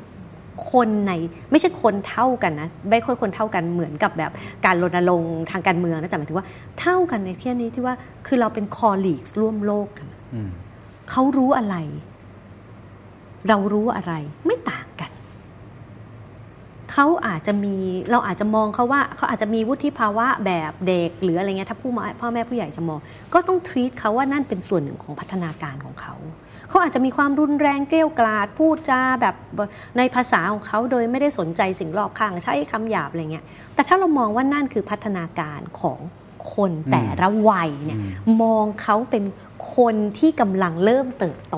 ไม่ได้มองเขาเท่าเราทางการเมืองว่าอ้าวถ้าเท่ากันก็ต้องมี maturity เท่าเราไม่ได้คือถ้าเรามองเขาแบบนั้นเราต้องมองเขาเท่ากันในฐานะที่เขาเป็น colleagues ร่วมสังคมที่กำลังเริ่มเติบโตเรื่องสุดท้ายก็คือต้องให้เขาทำงานกับเราในทุกหน่วยงานนะคะดิฉันคิดว่า flexibility ในโครงสร้างองค์กรรัฐเอกชนเป็นเรื่องที่จะต้องเกิดขึ้นในช่วงอีกไม่กี่ปีข้างหน้าไอการทำงานแบบ hierarchy น้องใหม่มีประสบการณ์น้อยกว่าไอ multitasking มันจะต้องมาคือหมายถึงว่าทุกคนจะต้องได้มีโอกาสทำงานร่วมกันในหลายมิติซึ่งดิฉันคิดว่าเรื่องนี้ไม่มีในหน่วยงานราชการไทยทุกอย่างมันเป็น hierarchy พอ treat มัน hierarchy ปุ๊บคนพวกนี้ไม่มีโอกาสที่จะได้เอา asset ของเขามาทำให้มันมี productivity ได้เพราะฉะนั้นโครงสร้างในองค์กรมันจะต้องเปลี่ยนซึ่งดิฉันรู้ว่าเป็นเรื่องใหญ่แต่ถ้าไม่เปลี่ยนนะคะ asset พวกนี้จะกลายเป็น defect ทันทีเพราะมันจะกลายเป็นคนมีปัญหาในองค์กรอ่ะไอ้คนรุ่นใหม่เนี่ยมันไม่เชื่อไม่ฟังทำอะไรก็แบบคือแต่ถ้าเรา treat เขาให้มันเป็น asset ผ่านไอ้โครงสร้างที่มัน accommodate เขาจัดที่จัดทางให้เขาเนี่ยโดยเฉพาะในหน่วยงานราชการนะคะคุณกำลังจะได้ cream of the cream ในช่วงเวลาไม่กี่ปีฉันบอกเลยเด็กจุฬาธรรมศาสตร์ที่เป็นที่แบบเป็น top 5 top 10เนี่ยจบออกมาปีนี้เข้าราชการหมดเพราะภาคเอกชนมันไม่มีที่คือคุณเข้าไปในหน่วยงานเอกชนอย่างมากเงินเดือน 15,000 20,000 คุณจบเกียรตินิยมระดับหนึ่งออกมาคุณจะไปอยู่ทำไมเด็กทุกคนตั้งคำถามไม่ใช่เขาขี้เกียจนะแต่ทุกคนในโลกนี้มันยากขึ้นมันต้องหาอะไรที่มันเซเคียวเพราะฉะนั้นในเวลาอีกไม่กี่ปีเนี่ยหน่วยงานราชการจะได้ cream of the cream ที่เคยถูกแย่งไปโดยภาคเอกชนเข้าไปสู่ภาคราชการคุณจะใช้อะไรจากเขาคุณจะเอาแอสเซทเหล่านี้มันมายังไงถ้าโครงสร้างระบบรัฐมันไม่ accommodate พวกเขานะยังให้คนที่ดิฉันไม่ได้ดูไม่ได้แบบต่อว่าอะไรเงี้ยแต่หมายถึงว่าถ้าโลกมันเปลี่ยนแล้วเรายังให้คนที่ยังไม่ได้ยอมรู้ว่าโลกมันกำลังจะเปลี่ยนที่อยู่ในระดับผู้บริหารระดับสูงในหน่วยงานต่างๆเนี่ยให้ยังให้เขาเป็นผู้กุมอำนาจอยู่เนี่ยดิฉันคิดว่าเราจะสูญเสียโอกาสมากเพราะฉะนั้นดิฉันคิดว่ามี3เรื่องเนี่ยที่สำคัญที่จะทำให้คนรุ่นกลางกับคนรุ่นใหม่ทำงานร่วมกันได้ไม่ใช่เรื่องง่ายนะเพราะการเป็น native digital กับ native migrant ไอ้ digital เนี่ยมันต่างกันแหละ โลกของเราเนี่ยเรายังไงเราจะมีปมในใจที่เราไม่เชื่อว่าเขาเท่ากับเราว่ามันจะมีอยู่บ้างแต่ว่าในโลกต่อไปเนี่ยเราจะเห็นคนเก่งๆที่อายุ20กว่า30มากขึ้นเรื่อยๆเพราะฉะนั้นนี่ดิฉันคิดว่านี่เป็นข้อสรุปข้อเสนอที่เป็นรูปธรรมที่สุดที่พอจะเป็นข้อเสนอที่ชัดเจน3อย่างของคนรุ่นผมแล้วก็รุ่นอาจารย์แต่ถ้าจะบอกกับรุ่นสงครามเย็นล่ะครับแน่นอนว่าโอเคเขาอาจจะเปลี่ยนแปลงยากแต่ถ้าเขากำลังฟังอยู่คิดว่ามีอะไรที่เขาควรจะค่อยๆทำความเข้าใจเพิ่มมากขึ้นอ๋อแน่นอนแหละว่ารุ่นเราเนี่ยอาจารย์มองว่าเป็นทางออกที่ใหญ่ที่สุดแต่เราทำเพียงรุ่นเดียวก็คงไม่ได้ถูกไหมครับสังคมก็ต้องไปพร้อมกันแล้วก็อย่างที่อาจารย์พูดว่าสุดท้ายเนี่ยเมื่อกี้อาจารย์พูดเยอะว่าทำความเข้าใจกับรุ่นเด็กให้เขาขึ้นมาหน่อยแต่พอผมเงยมามองขึ้นไปเนี่ยมันก็ยังเป็นกลุ่มคนที่เขายังอย่างที่อาจารย์กลุ่มอำนาจอยู่บริหารจัดการอยู่ซึ่งก็ไม่ได้บอกว่าทุกคนจะคิดแบบนั้นนะบางคนเขาก็ปรับตัวเขาก็เปิดโอกาสอันนี้ก็ดีเหมือนกันก็มีเยอะในราชการก็มี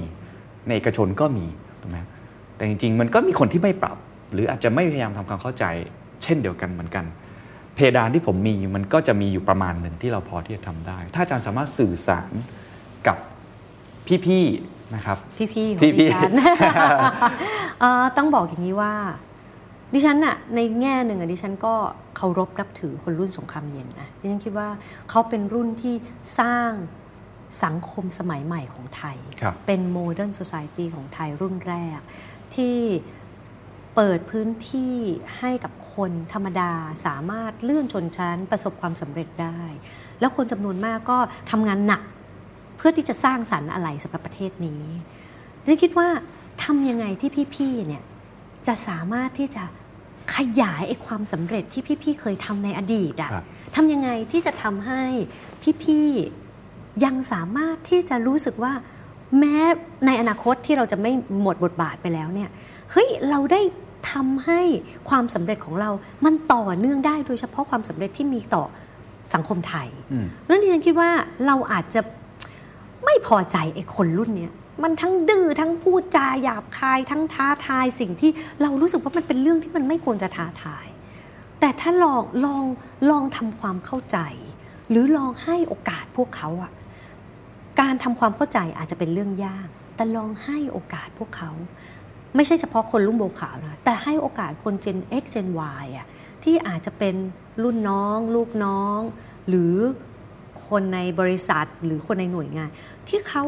อยู่ในระดับที่กำลังจะขึ้นมาแทนเราให้เขาได้ทำงานตัดสินใจถ้าเราเชื่อว่าเราประสบความสำเร็จในการทำงานของเราเราต้องพิสูจน์ด้วยว่าไอ้ by-product ของเราอ่ะไอ้คนที่เป็นรุ่นลูกรุ่นหลานของเราอะเราสร้างมันไปดีที่สุดแล้ว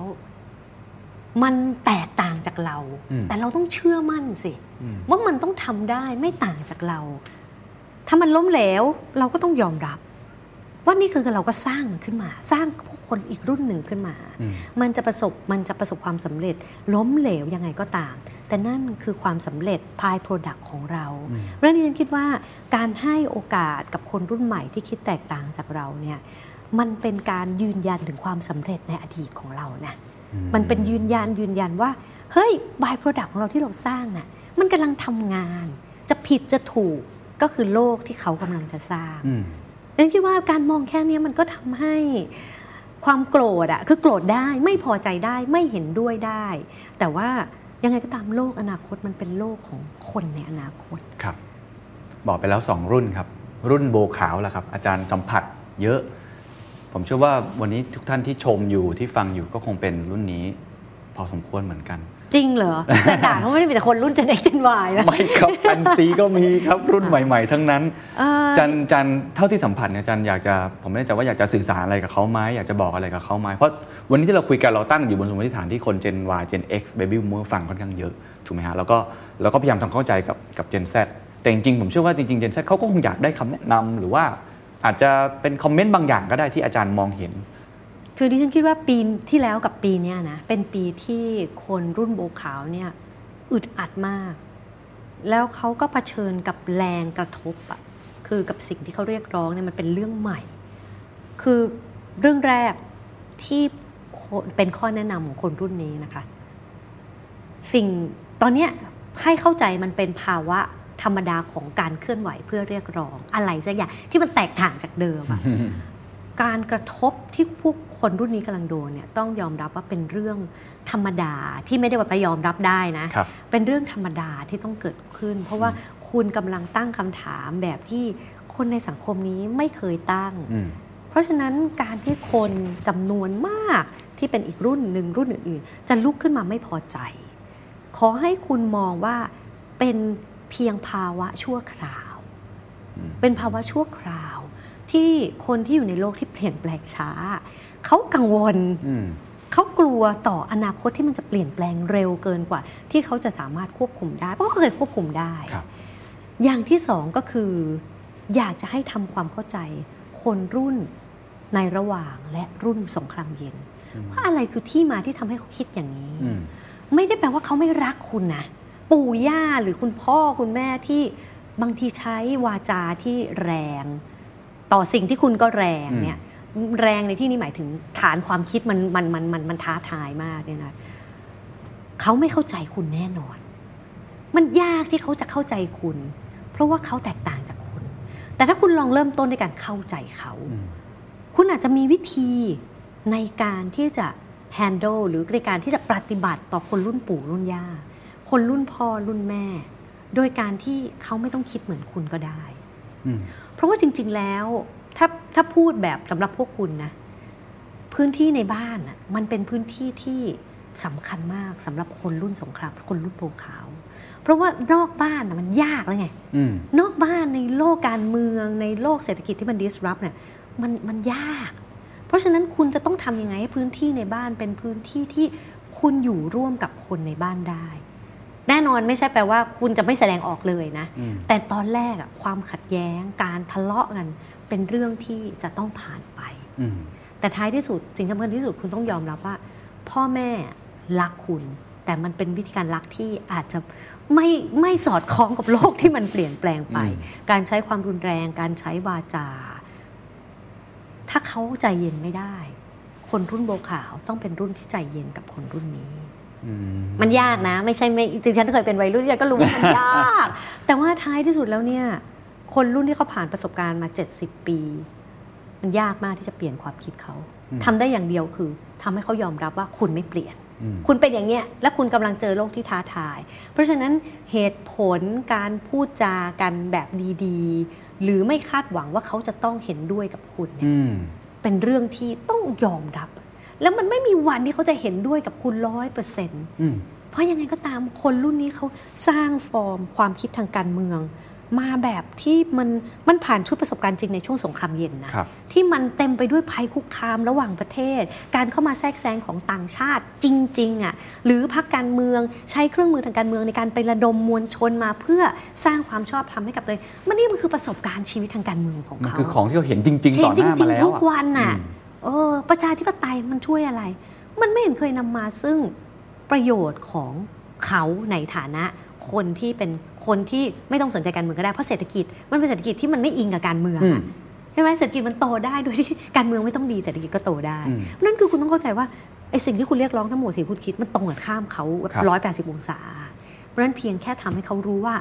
ตัวตนฐานคิดการเมืองแบบอื่นมันมีอยู่จริงและมันมีอยู่ได้มันก็จะค่อยๆทำให้สังคมที่คุณอยู่มันไม่บั่นทอนจิตใจของพวกคุณจนเกินไปครับผมย้อนกลับมาที่ชื่อหนังสือครับสงครามเย็นในระหว่างโบขาวถ้าสังเกตจริงๆก็คือเป็นภาพของ3เจเนอเรชันที่อาจารย์แบ่ง orientation ตามการเมืองเศรษฐกิจที่เกี่ยวข้องไม่ใช่แบ่งตามอายุอย่างเดียวผมคิดว่า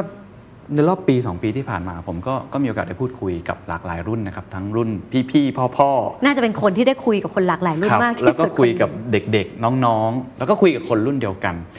สิ่งหนึ่งที่ผมสัมผัสได้อย่างหนึ่งในรอบปีที่ผ่านมาคือเรารู้สึกสิ้นหวังอันนี้ต้องพูดตามแฟกต์ทุกคนรู้สึกคล้ายๆกันสิ้นหวังในมุมที่ไม่เหมือนกันแต่ว่าสิ้นหวังคล้ายๆกันคนรุ่นใหม่ก็สิ้นหวังกับอนาคตอย่างที่อาจารย์บอกผมว่าใช่เลย 2-3 ปีข้างหน้าเขาจะเป็นยังไงต่อเขามันมีกระแสอยากจะย้ายไปอยู่ประเทศอื่นอะไรเงี้ยมันเป็นกระแสที่พูดกันจริงไม่จริงอะไรอีกเรื่องนึงแต่ว่ามีเกิดขึ้นรุ่นผมก็อยู่ในระหว่างลักลั่นทำอะไรก็ทำได้ไม่เต็มที่ในขณะที่ถูกความคาดหวังจากข้างบนแล้วก็จากน้องๆถูกไหมฮะส่วนรุ่นผู้ใหญ่ก็รู้สึกไม่สบายใจกับเหตุการณ์ที่เกิดขึ้นในบ้านเมืองรู้สึกไม่สบายใจก็เลยต้องนำเสนอด้วยวิธีการต่างๆซึ่งเรามองไปก็อาจจะเป็นความรุนแรงการกระทำที่มันไม่สมเหตุสมผลก็ว่ากันไปสรุปแล้วอาจารย์ตั้งแต่ทำงานวิจัยชิ้นนี้อาจารย์มีความหวังอาจารย์ได้สัมผัสเนี่ยอาจารย์เห็นความหวังไหมแล้วอาจารย์คิดว่าที่เราพูดกันมาทั้งหมดเนี่ยมันจะมีแสงสว่างที่ปลายอุโมงค์จริงใช่ไหม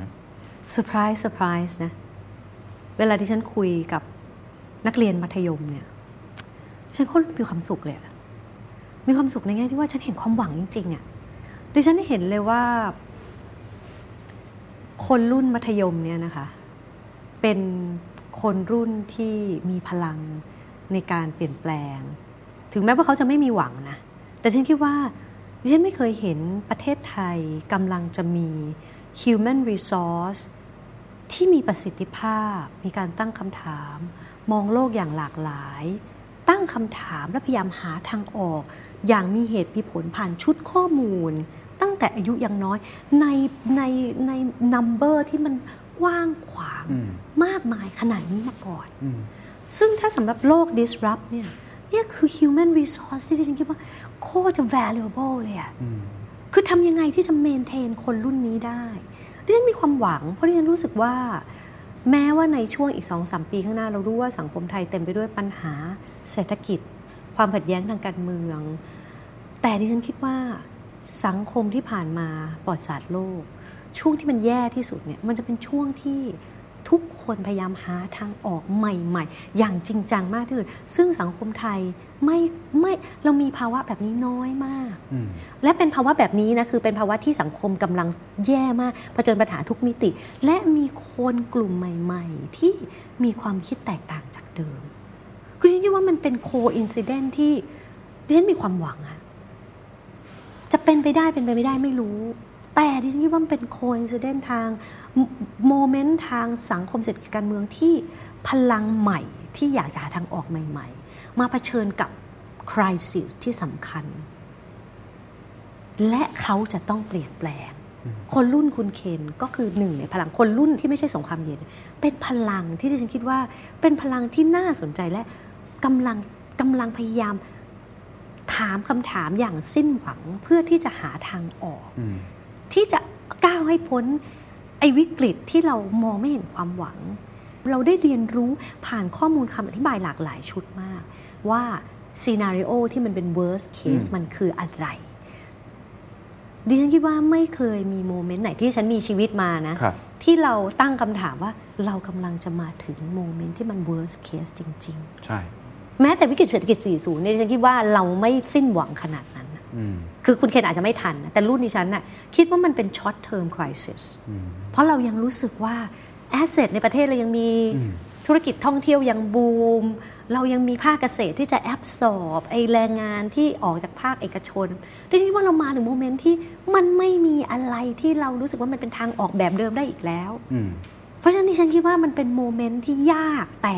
เป็นโมเมนต์ที่มีโอกาสจะเปลี่ยนแปลงมากที่สุดในประวัติศาสตร์การเมืองไทยที่ดิฉันรู้จักนะคนรุ่นอื่นอาจจะบอกแบบอื่นแต่สำหรับดิฉันน่ะมันเป็นโมเมนต์ที่ น่าสนใจมากเราทุกคนนะมีสิทธิ์สิ้นหวัง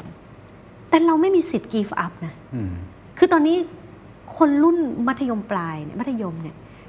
เขาจะคิดได้ยังไงว่าเขาอยากจะหนีไปอยู่ต่างประเทศมันไม่มีประเทศไหนที่ดีและพร้อมสำหรับเขาในอีกไม่กี่ปีข้างหน้าทุกประเทศแย่เหมือนกันหมดโอกาสในการไปแทบจะเป็นไปไม่ได้การแข่งขันในโลกต่างประเทศยากยิ่งกว่าเมืองไทยในอนาคตแม้แต่เมืองจีนก็ตามเพราะฉะนั้นดิฉันคิดว่าเราทุกคนจะต้องกองกันอยู่ที่นี่แหละ เราทุกคนจะต้องกองกันอยู่ที่นี่แหละ แล้วเราก็ต้องคิดกันจริงๆว่าเราจะแก้อย่างไงซึ่งสำหรับดิฉันเรามีความหวังท่ามกลางวิกฤตอันนี้ครับแล้วผมคิดว่าวันนี้ทุกท่านก็คงจะได้ความเข้าใจเพิ่มมากขึ้นได้เห็นแง่มุมต่างๆที่ผมเองก็ไม่เคยมองมาก่อนได้เห็นข้อเสนอของอาจารย์ที่เป็นรูปธรรมมากๆด้วยนะครับแล้วก็สำคัญที่สุดก็คือเราเห็นความหวังวันนี้ขอบคุณอาจารย์มากนะครับค่ะสวัสดีค่ะ